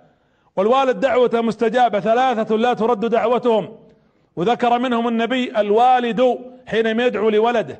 وأوصي أيضا الآباء بأن يكونوا باب خير في أن يعينوا أبنائهم على الطاعة ويدعو لهم كذلك فيما يرضي الله تبارك وتعالى. سمية بنت الخياط امرأة ضعيفة نحيلة فقيرة عمرها فوق 65 سنة وزوجها عمار. وابنها ياسر. وهؤلاء بلوا بلاء حسن. أسلموا وعذبوهم قريش. وحتى أنهم فتحوا رجليها رضي الله عنها سمية ويمر عليهم النبي صلى الله عليه وسلم وهم يعذبون. ويقول النبي صبرا آل ياسر أول موعد يعيد النبي به الجنة. فإن موعدكم الجنة. اصبروا. لما رأوا هذا الكلام من النبي ازدادوا ثقة وثباتا. فقام أبو جهل وأخذ رمح ورماها في فرجها بالرمح بكل قوة حتى توفيت رضي الله عنها وأرضاها. وبكى عمار وبكى ياسر كذلك. ياسر رضي الله عنه مات بعدها مباشرة قتل. وعمار لم لم يقتل أطلق بفضل الله سبحانه وتعالى. لكن الله انتقم له انتقم لعمار. ولما كان النبي صلى الله عليه وعلى آله وأصحابه في تلك المعركة في معركة بدر ولما قتل أبو جهل قال أين عمار؟ الرسول يقوله. أين عمار؟ تعال يا عمار انظر فقد انتقم الله لأمك. شوف أبو جهل مات وقتل شابين أو غلامين لإهانته. هذا هذه الغطرسة لا تنفع. إحنا لا نريد أن لكن نربط التاريخ بالتاريخ. اللي ينظر للقذافي كيف قتل؟ وينظر للتاريخ عموما سيرى عجبا لأن المتغطرس مهما علا سينتهي. يذكر ان البرامكة خالد البرمكي هذا كانت من أعتى الدول في ذلك الوقت وكانوا ظلمة. فقاموا على الناس وقتلوا منهم من قتلوا وسحقوا من سحقوا واغتصبوا من النساء من اغتصبوا ثم غار عليهم جيش بعد أسبوع. فسجنوا وقتل منهم من قتل. وسجن هذا خالد البرمكي وقتل ابناؤه وأسرت زوجته واغتصبن بعض بناته. فقال له ولده يا أبتي حنا في الصبح حكام وفي الليل مساجين أسرى. قال دعوة مظلوم سرت بالليل. نمنا عنها والله ليس عنها بنائم. ونسأل الله أن ينصر المستضعفين في سوريا وفي سائر بلاد المسلمين. قولوا آمين. فإنهم الله بأشد الحاجة. نسأل الله أن ينتصر لهم من هؤلاء الظلمة الذين فعلوا بهم ما نراه ونسمعه اليوم. خباب بن الأرض. خلعوا ملابسه. أنا بس أذكر لكم مواقف من الإيذاء. ووضعوا وضعوا في الأرض حصى ثم وضعوا الحطب. شفتوا كيف تشوي الذرة؟ الذرة. ووضعوا أصياخ من حديد ثم ربطوه ووضعوه على الجمر والنار وهو يشوى ظهره. يقول والله ما كان يطفئ الجمر إلا شحم ظهري. ينزل شحمه على الجمر فينطفئ. حتى اطلقوه يقول أردت الوقوف فما استطعت أردت الجلوس فما استطعت فذهبت أحبي. حتى وصلت ودخلت على النبي صلى الله عليه وسلم. فقلت يا رسول الله استنصر لنا ربك فإن قريش قد فعلت بنا ما ترى. يا رسول الله إنك لو دعوت الله لأجابك. ثم نظر النبي صلى الله عليه وسلم إليه وجلس وقال له إنه كان في من كان قبلكم يؤتى بالرجل فيمشط ما بين مفرق رأسه إلى أخمص قدميه ما يصده عن دينه ذلك شيء. اصبر فإنه سيأتي يوم والله الذي لا إله غيره ليتمن الله هذا الأمر حتى يسير الراكب من صنعاء إلى حضرموت لا يخشى الله لا يخشى إلا الله والذئب على غنمه ولكنكم قوم تستعجلون. الله قادر ينصرهم لكن هذا إعداد إعداد لهم لأن فيه في هذا الطريق تعب. لكن اصبروا حتى تنتصروا. الحق يحتاج إلى صبر وستأتي اللحظة اللي ترون ترون النصرة. تعرفون الحمام الزاجل؟ وش مهمة الحمام الزاجل؟ الحمام الزاجل يبعث بالرسائل. ليش تم الاختيار على الحمام الزاجل؟ الحمامة يقولون الوفية الطير الوفي الوحيد هو الحمام الزاجل. لأن الحمامة تأخذ الرسالة وتعرف قيمتها تعرف الأمانة. والحمام الزاجل وهو يطير يرتفع فوق حتى لا يراه الصياد فيصيده. يقول يطير في علو لا يطير لها الحمام العادي. والحمام الزاجل من صفاته إذا رأى الحب وهو جائع ما ينزل ياكله. يصبر على الجوع حتى يوصل الرسالة التي بين يديه. ما نقدر نصير مثل الحمام الزاجل؟ يا جماعة هذه رسالة دين. رسالة ما هي رسالة خطية من أب لولده ولا العكس؟ رسالة حق نريد أن نصبر حتى نحمل هذه الرسالة وحتى نؤدي هذه الرسالة. أنا أعرف أنكم تعبتم من هذا الكلام الذي يدور حول إيذاء الصحابة. لكن خذوا هاتين البشارتين. يسلم حمزة وعمر رضي الله عنهم جميعا. طبعا القصص التي سأذكرها في الإسلام هي المشهورة عن ابن إسحاق في السيرة. بعض أهل العلم له فيها مقال يضعفها لكن لم أجد في السيرة شيئا صحيحا. حتى الإمام الألباني توقف الحقيقة في فقه السيرة لما تحدث في السيرة توقف عند هاتين القصتين لم يصحح ولم يضعف ولم يذكر فيها شيء. لكن هذا الموجود وهذا المشهور سأذكرها لكم كما هي موجودة في كتب السير. حمزة صياد. حمزة رضي الله عنه صياد ويحب الصيد. رجال يعني خلينا نقول مثل هالناس اللي يحب الصيد والقنص ولا هو بيدري لا يدري وش اللي يدور عند قريش ولا يدري عن محمد ولا رسالة مع انه عم حمزة بن أبو طالب بن عبد المطلب. ومع ذلك في يوم من الأيام لما رجع قامت جارية عبد الله بن جدعان عبده أمه. وهذا دور المرأة وكرر أن المرأة لها دور. أول شهيدة في الإسلام من هي؟ سمية تو ذكرناها. وأول من أسلم من النساء حرمة. وسمية أول شهيدة. وهذه أيضا جارية وهذا دور وهذا أنا أقول الحريم وللنساء وللبنات انتن تستطيعن بإذن الله أن تكن سبب في نشر الحق وتحملن مشروع أمة ورسالة ضخمة. فدخل حمزة رضي الله عنه وحمزة جاي من الصيد معه قوسة ومعه أرانب ومعه غزلان ما ما يدري عن شيء. فوقفت المرأة هذه في وجهه قالت تأتي من الصيد وابن أخيك قد سبه وضربه. أبو جهل قال ماذا تقولين قالت محمد يضرب ويسب وأنت مبسوط صيد وقنص ورايح جاي. أين رجولتك؟ يقول فالتفت كأنه صح صح يعني قال أنا ولد أخوي ينضرب ويفعل به. أبو الحكم ما يفعل وأنا ساكت يقول فأخذ القوس وراح عند الكعبة. ويوم جاء عند الكعبة فإذا بالناس مجتمعين. أفتح أفتح أفتح! ودخل قال هذا أبو جهل قدامه. وطلع القوس وضربه على راسه طع واخبطه هنا في وجهه على راسه. فصب الدم منه مباشرة من دون كلام. أبو جهل ما حد يقدر يقول له شيء. وحمزة أصعب. فنظروا إليه الناس قال تشتمه. كذا قالها بس حمية.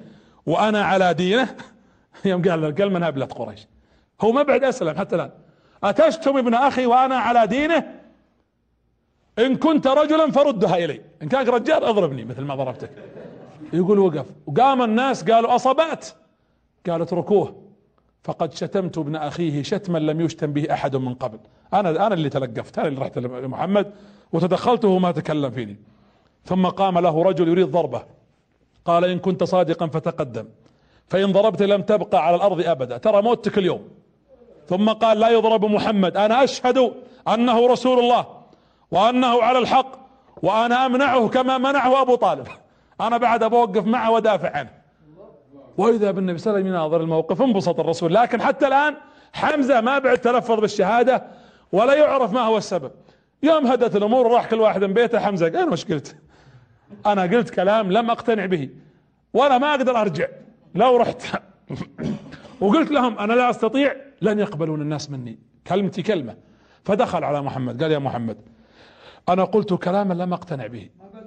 لا ما بعد أسلم. وماذا عساي أن أفعل؟ وش أقول للناس؟ أنا وقفت من أجلك حمية.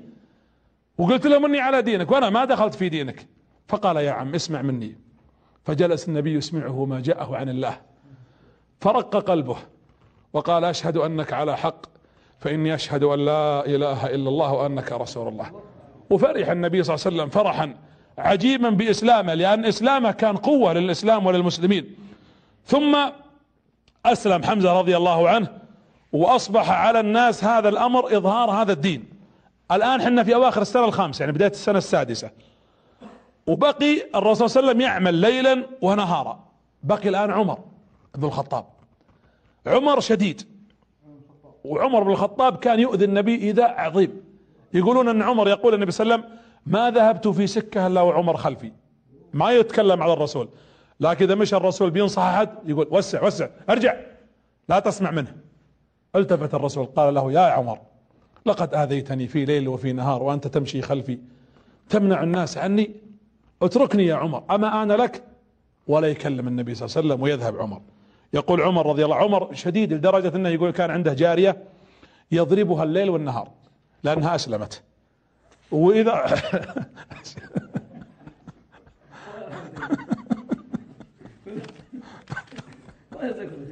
الله يعطيك الجنة يا شيخ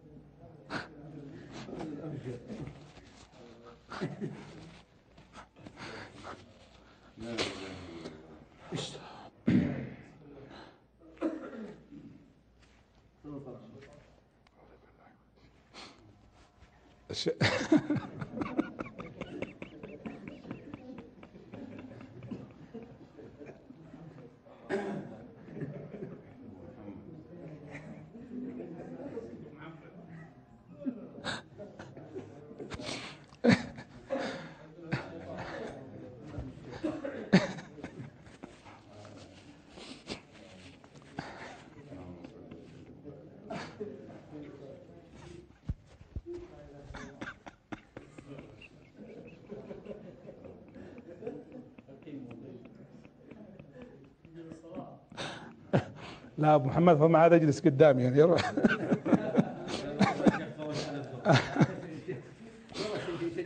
جزاك الله خير عموما. وش كنا نقول؟ ضيعتنا يا أبو محمد. أي نعم يقولون أن عمر كان يضربها فتعب. قالت لا أتعبك الله وقواني. يعني من شدة ما كان ينهك رضي الله عنه. أول ما وقع الإسلام في قلبه من هذه المرأة تقول إن الله جل وعلا أتعبك وقواني أنا. انت على قوتك وعلى شدتك وعلى عمر عملاق رضي الله عنه وارضاه وشديد إلا أن الله جل وعلا قو ضعفك وقواني. يقول وقع الإسلام في قلبي. حسيت إن كلامها فيه نوع من من من الحق. أول مرة يقع هذا الكلام. الموقف الثاني عمر عمر جاء الإسلام بالتدرج بخلاف حمزة. مرة عمر يقول ذهبت إلى المكان اللي كانوا يشربون فيه الخمر. يبغى يشرب معهم الخمر. يقول فجئت فما وجدتهم. قلت أروح للخمار نفسه. يقول فلما دخلت عند الخمار ما حصلته. فقلت اذا أذهب إلى الكعبة اصلي ركعتين. بروح عند الكعبة. فعمر بن الخطاب راح. يقول فلما أقبلت على الكعبة في الليل فإذا بمحمد صلى الله عليه وسلم يصلي. يقول فجلست أستمع إليه. كان الرسول يقرأ من سورة الحاقة. يقول فسمعت كلامه.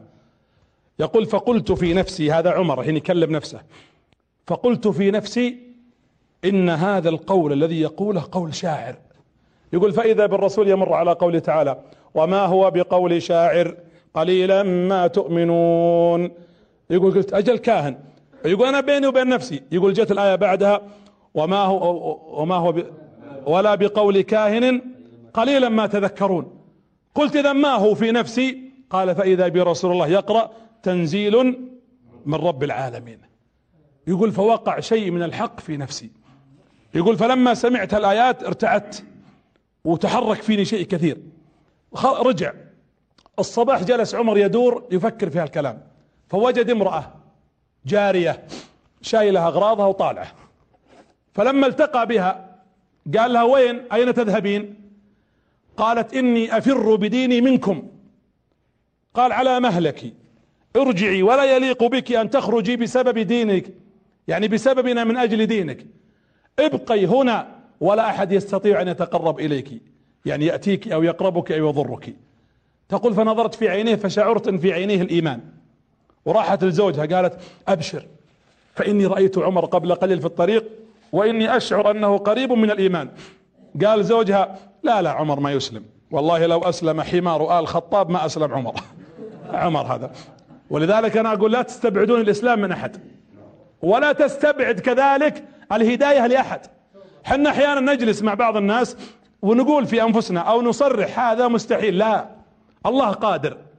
ادعو له بالهداية. الله وش قال لموسى وهارون؟ وقول له قولا لينا. لعله يتذكر ويخشى. مع أن الله في سابق علمه يعلم ان فرعون سيهتدي أو لا. يعلم أنه لن يهتدي. لكن مع ذلك افعلوا السبب. ولا تغلقوا الأبواب على الناس مطلقا. هنا عمر بن الخطاب بدأ لكن عمر كان متقلب ما بعد استقر في ذهنه شيء. فخرج مرة قالوا له أن محمد بن عبد الله عند الكعبة وإنه يرد الناس. فقام وخذ سيفه ودس سيفه بالسم قال سأقتل محمد. وشافه واحد من الصحابة فأوقف قال وين رايح؟ قال سأقتل محمد. هذا الصحابي ما يعلم لم يعلن إسلامه حتى الآن. قال اني سأقتل محمد. قال تبي تقتل محمد؟ يقول الصحابي فخشيت عمر قوي وسيفه حاد وأيضا مسموم. فقلت تذهب لمحمد روح أدب أختك. ترى أختك أسلمت إن كانك شاطر. كانك جاد قال ماذا تقول؟ قال أختك وزوجها قد دخلوا في الإسلام سرا. يقول عشان أحرف عن النبي وأنا أروح أبلغ الرسول إن عمر بيجيه. يقول فذهب عمر بن الخطاب إلى بيت أخته فاطمة بنت الخطاب نعم. فطرق عليهم الباب. كان عندهم خباب. لما طرق الباب وسمعوا طرق الباب ارتعدوا وخافوا. مين؟ عمر. تعرف اللي يجي يحطق عليه الشرطة؟ بوليس ارتبكوا. مين؟ عمر. يقول فخباب قام واختبأ. وزوجها وهي رضي الله عنها زوجها سعيد بن زيد طبعا. فدخل عمر قال أصبأتم عن دين الله؟ وكانت لما مر عمر عند البيت كان يقرؤون سورة طه. ويسمع الصوت. قال ما هذه الهمهمة التي كنت أسمعها؟ أنا أسمع قبل أدخل الهمهمة وش تقولون؟ فنظر إلى زوجها فمسكه فضربه. وكان يضربه وهو يقول أليس وإذا كان الحق على غير دينك ماذا تقول؟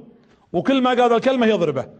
وشوف الحرمة العاقلة. فاطمة بنت الخطاب ما قامت تفتح الباب وتصارخ وتولول وتجمع الناس لحقوا طق زوجي وفعل وترك. أخذت الصحيفة التي في يدها فخبأتها وشافها عمر لمحها.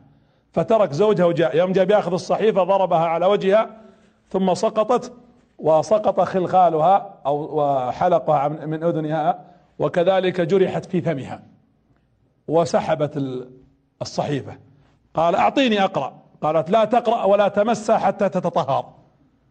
وقام بغسل رضي الله عنه وجاء. طه ما أنزلنا عليك القرآن لتشقى إلا تذكرة لمن يخشى تنزيلا ممن خلق الأرض والسماوات والسماوات العلا الرحمن على العرش استوى له ما في السماوات وما في الأرض وما بينهما وما تحت الثرى وإن تجهر بالقول وعمر يسمع الآيات فتزلزل ما عاد قدر يصبر رضي الله عنه.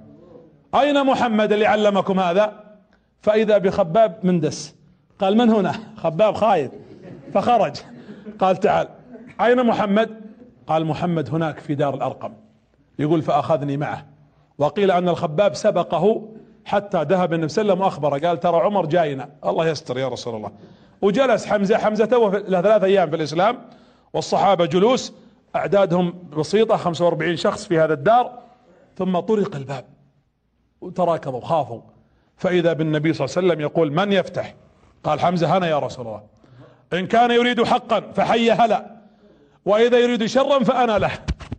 إذا بخير يا مرحبا وإذا يريد شرا فأنا أقف في وجهه. حمزة ففتح الباب. وأول ما فتح السيف أمامه. وحمزة يمسكه بيديه ويكتفه يكتف عمر. وسقط السيف من يده. فقام النبي صلى الله عليه وسلم. شوفوا كيف موقف الرسول كيف يتعامل مع كل شخص. فأمسكه النبي من هنا. فقال له أما آن لك أن تسلم يا ابن الخطاب؟ اللهم إني أسألك أن تعز الإسلام بعمر. فقال عمر أشهد أن لا إله إلا الله وأنك رسول الله. الرسول تعامل مع عمر على حسب شخصيته. ما تعامل مع عمر كواحد ثاني قال لا لأنه شديد وقوي فيحتاج هذا التعامل. وأيضا ليش من يعطيني استنباط لطيف؟ ليش النبي شد في ذيك اللحظة على عمر؟ من يعرف؟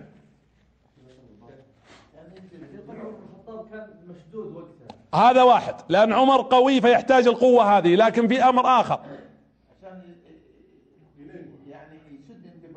لا في هذا صحيح لكن تفضل. لا لأن الموجودين خايفين. والآن الموقف إذا الرسول ما دخل بقوة سينخ...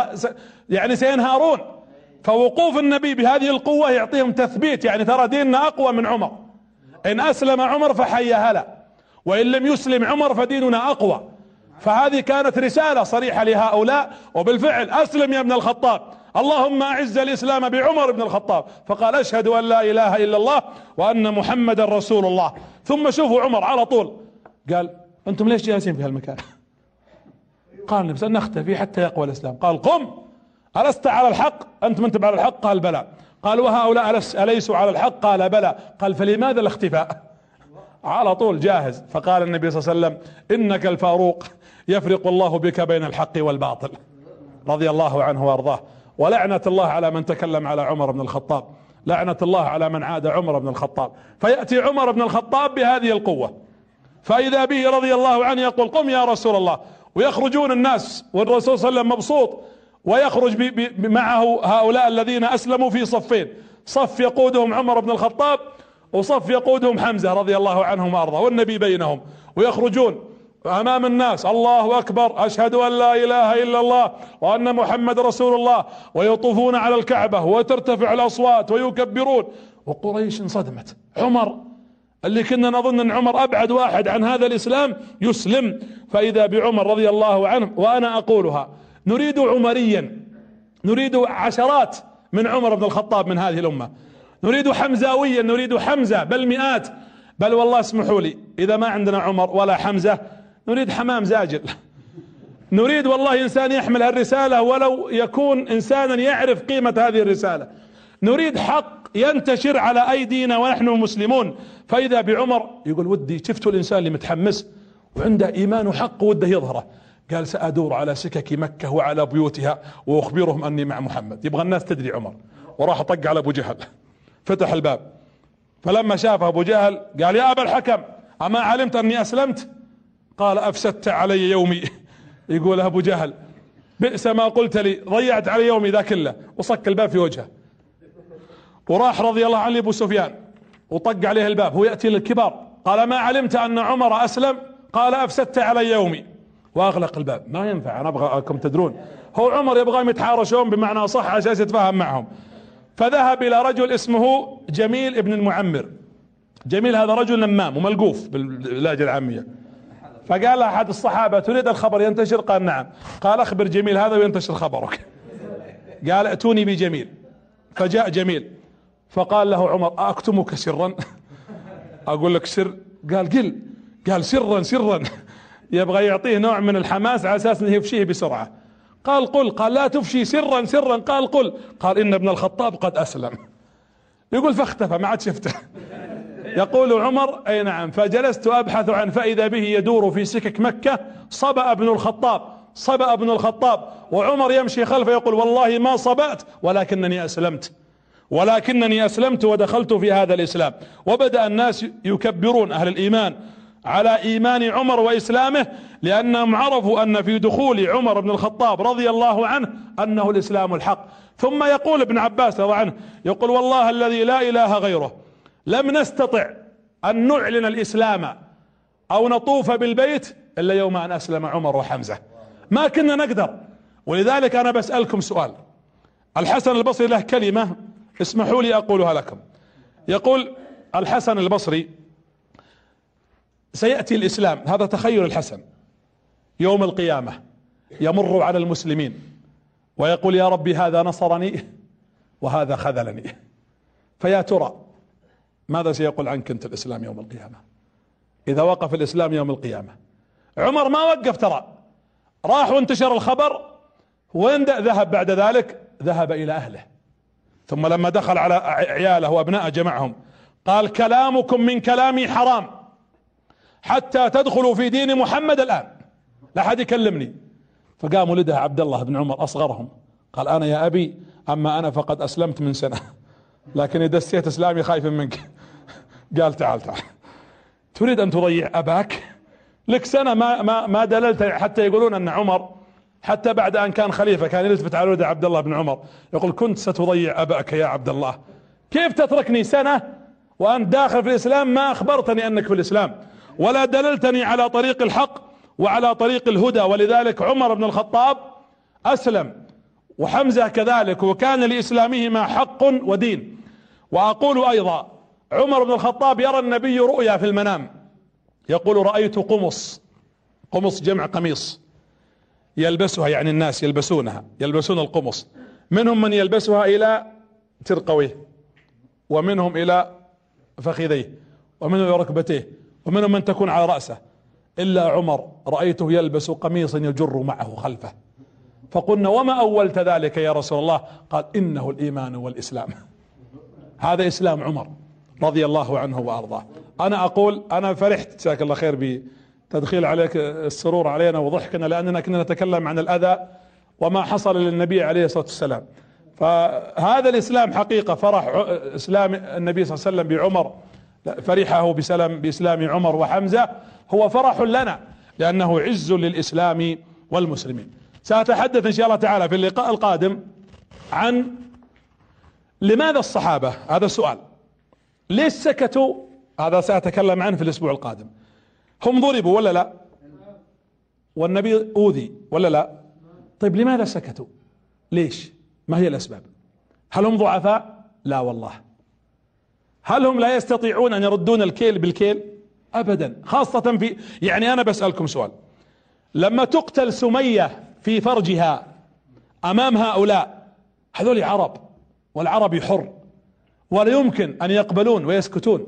فيه سبب رئيسي جعل هؤلاء الصحابة يسكتون ويصبرون. سنتحدث إن شاء الله تعالى عن هذا في في لقائنا القادم. الله يقول ألم تر إلى الذين قيل لهم كفوا إيش؟ أيديكم. وأقيموا الصلاة وآتوا الزكاة. العالم العربي اليوم واقعنا أنا أتوقع غير مستشعر بأن في حق وباطل بينهما نزاع. يعني هناك خلني أشبه لكم تشبيه واقعي شوي. في عملة حقيقية وعملة مزيفة صح؟ لو اشتغلنا اليوم العملة الحقيقية في يوم من الأيام ستكون هي الأصل. والمزيفة ستنكشف. ولا يمكن أن نغطي الشمس بغربال. يعني لو اشتغل الناس أكرمكم الله والمسجد ومن يشاهدنا كلهم كالناسين ويجلسوا يكنسون الغبار يطلع. الغبار يصل هذا للسماء؟ لا. ممكن يغبرون في الأرض نعم. لكنها لا يصل إلى السماء. دينكم هو مثل السماء اليوم لانها الحق. ولا يمكن أن يقف أحدا أمام هذا الدين. ولذلك الذي انتصر آخر المطاف سمية ولا أبو جهل؟ سمية انتصرت. صحيح هي قتلت لكنها انتصرت بالجنة التي وعدها نبيها صلى الله عليه وسلم بها. الإسلام منتصر. ولذلك أقول كما قال الله هو الذي أنزل من السماء ماء فسالت أودية إيش؟ بقدرها. فاحتمل السيل السيل هذا شال معه إيش؟ زبد. الزبد القش اللي في الطريق. صار الزبد فوق ولا لا؟ هذا نشوفه في السيل. حتى قال الله كذلك يضرب الله الحق والباطل. هذا تشبيه بين الحق والباطل. ثم قال الله فأما الزبد فيذهب جفاء. وأما ما ينفع الناس فيمكث في الأرض. هذه العبرة.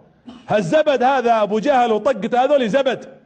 الباطل اليوم في وقتنا زبد الباطل منتفش نعم حنا نشوف نفشة الباطل. له صولة وجولة ما حد يكذب لكنه هذا الزبد. أما الحق بإذن الله جل وعلا منتصر.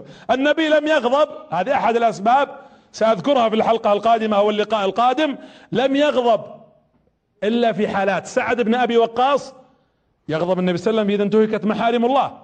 سعد بن أبي وقاص كان ما يريد العنف مع الناس. الطقاق هذا ما يبغاه في البداية. يقول لا نريد ذلك. جاء سعد بن وقاص رأى رجلا ثم أخذ سهمه وضرب رأسه فشج دمه. رأسه خرج الدم. أول دم يسيل. فغضب النبي صلى الله عليه وسلم من ذلك. لأن الرسول يقول كأنه يريد أن يوصل رسالة. أبو جهل كافر ومات على الكفر والشرك لكن خرج من ظهره من؟ عكرمة. الوليد بن المغيرة مشرك. ومات على الشرك لكن خرج من ظهره من؟ خالد بن الوليد العاص بن وائل كافر لكن خرج منه عمرو بن العاص. ولذلك النبي نظرته اشمل الذي يفهم يفهم هذا الدين ويعرف ماذا يريد هذا الإسلام سيفهم الحق الذي أراده الله. نخرج بالدروس الآتية. اولا لا تعيش لمصالحك ولا لنفسك. يا حكامنا يا حكام الأرض يا وزراء يا أمراء يا رجال الأعمال يا ساسة يا إعلاميون يا أيها الناس عموما يا كل مسلم احذر أن تجعل مصلحتك مقدمة على الحق. الأمر الثاني ضحي أيها المؤمن التضحية من أجل الدين عبادة ورسالة. ولكم في هؤلاء الذين سمعتم سمية وعمار وخباب وغيرهم من الصحابة رضي الله عنهم أسوة وقدوة. النساء كذلك أقول لهن ثبتوا الرجال. وكن كما أنتن على الخير بإذن الله.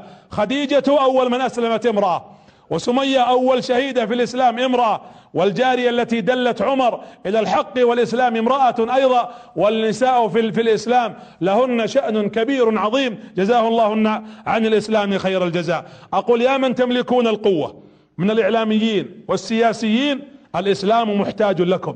كونوا عمريين كونوا حمزاويين أو كونوا كما قلت حمامة ولو زاجلة تحمل هذه الرسالة. أسأل الله أن يحفظ علينا وعليكم أمننا وأن يحفظ علينا وعليكم ديننا وإيماننا. وأسأل الله أن يبث الآن في هذه الساعة. اللهم يا رب أنزل في ساعة هذه سعادة على المسلمين كلهم. اللهم أنزل السعادة على بيوت المسلمين. اللهم من كان منهم حزينا أو يبكي من حزن أو فقد حبيبا أو يحمل هما أو ضاقت نفسه أو تحمل ديونا اللهم اقض عنه وافرج همه ونفس كربه اللهم كن له ولا تكن عليه اللهم أنزل هذه اللحظة رحمة على المسلمين على بيوتهم وعلى أنفسهم وعلى أبنائهم تستر بها عوراتهم وتصلح بها ذرياتهم وتجمع بها شملهم وتجعلهم يا حي يا قيوم بها أقوياء أعزاء مؤمنون سعداء اللهم انصر المسلمين المستضعفين في كل مكان. اللهم خص إخواننا في سوريا المكلومة وفي فلسطين وأهل السنة في العراق وفي سائر بلاد المسلمين. واحقن دماء المسلمين في مصر وفي تونس وفي اليمن وفي باكستان وفي الهند وفي سائر بلاد المسلمين. واجعلنا في هذه البلاد المملكة العربية السعودية بلاد الحرمين الشريفين آمنين مطمئنين يا رب العالمين. من أرادنا وأراد أمننا ورجال أمننا وعلمائنا وولاة أمرنا بسوء فاشغله في نفسه. واجعل تدبيره تدميرا عليه يا رب العالمين. أشكركم أيها الأحبة الكرام على حسن استماعكم وإنصاتكم. وأشكر كذلك من يشاهدنا. وأشكر والله وأدعو والله العظيم إني كنت أدعو الأسبوع الماضي في سجودي يشهد الله. وهذا ليس سرا ولا رياء إن شاء الله لكل العاملين في هذه القناة المباركة. أشكر الإخوة الكرام الذين معنا. وأشكر المصورين والمخرجين والمعدين ومن ينقلون هذا الكلام أشكركم أنتم أيها المباركون أبطال الحقيقة مثل هذه البرامج الطيبة وأوصيكم بتقوى الله وأوصيكم أيضا أن تتمثلوا هذه السيرة وأن تطبقوها في حياتكم أشكر كل من يشاهدنا ومن يسمعنا وأسأل الله أن يجعل عملي وأعمالكم خالصة ولنا مع سيرة النبي وقفات وقفات في الدروس القادمة فإلى اللقاء إلى الاثنين القادم إن شاء الله والله أعلم وصلى الله وسلم على نبينا محمد والسلام عليكم ورحمة الله وبركاته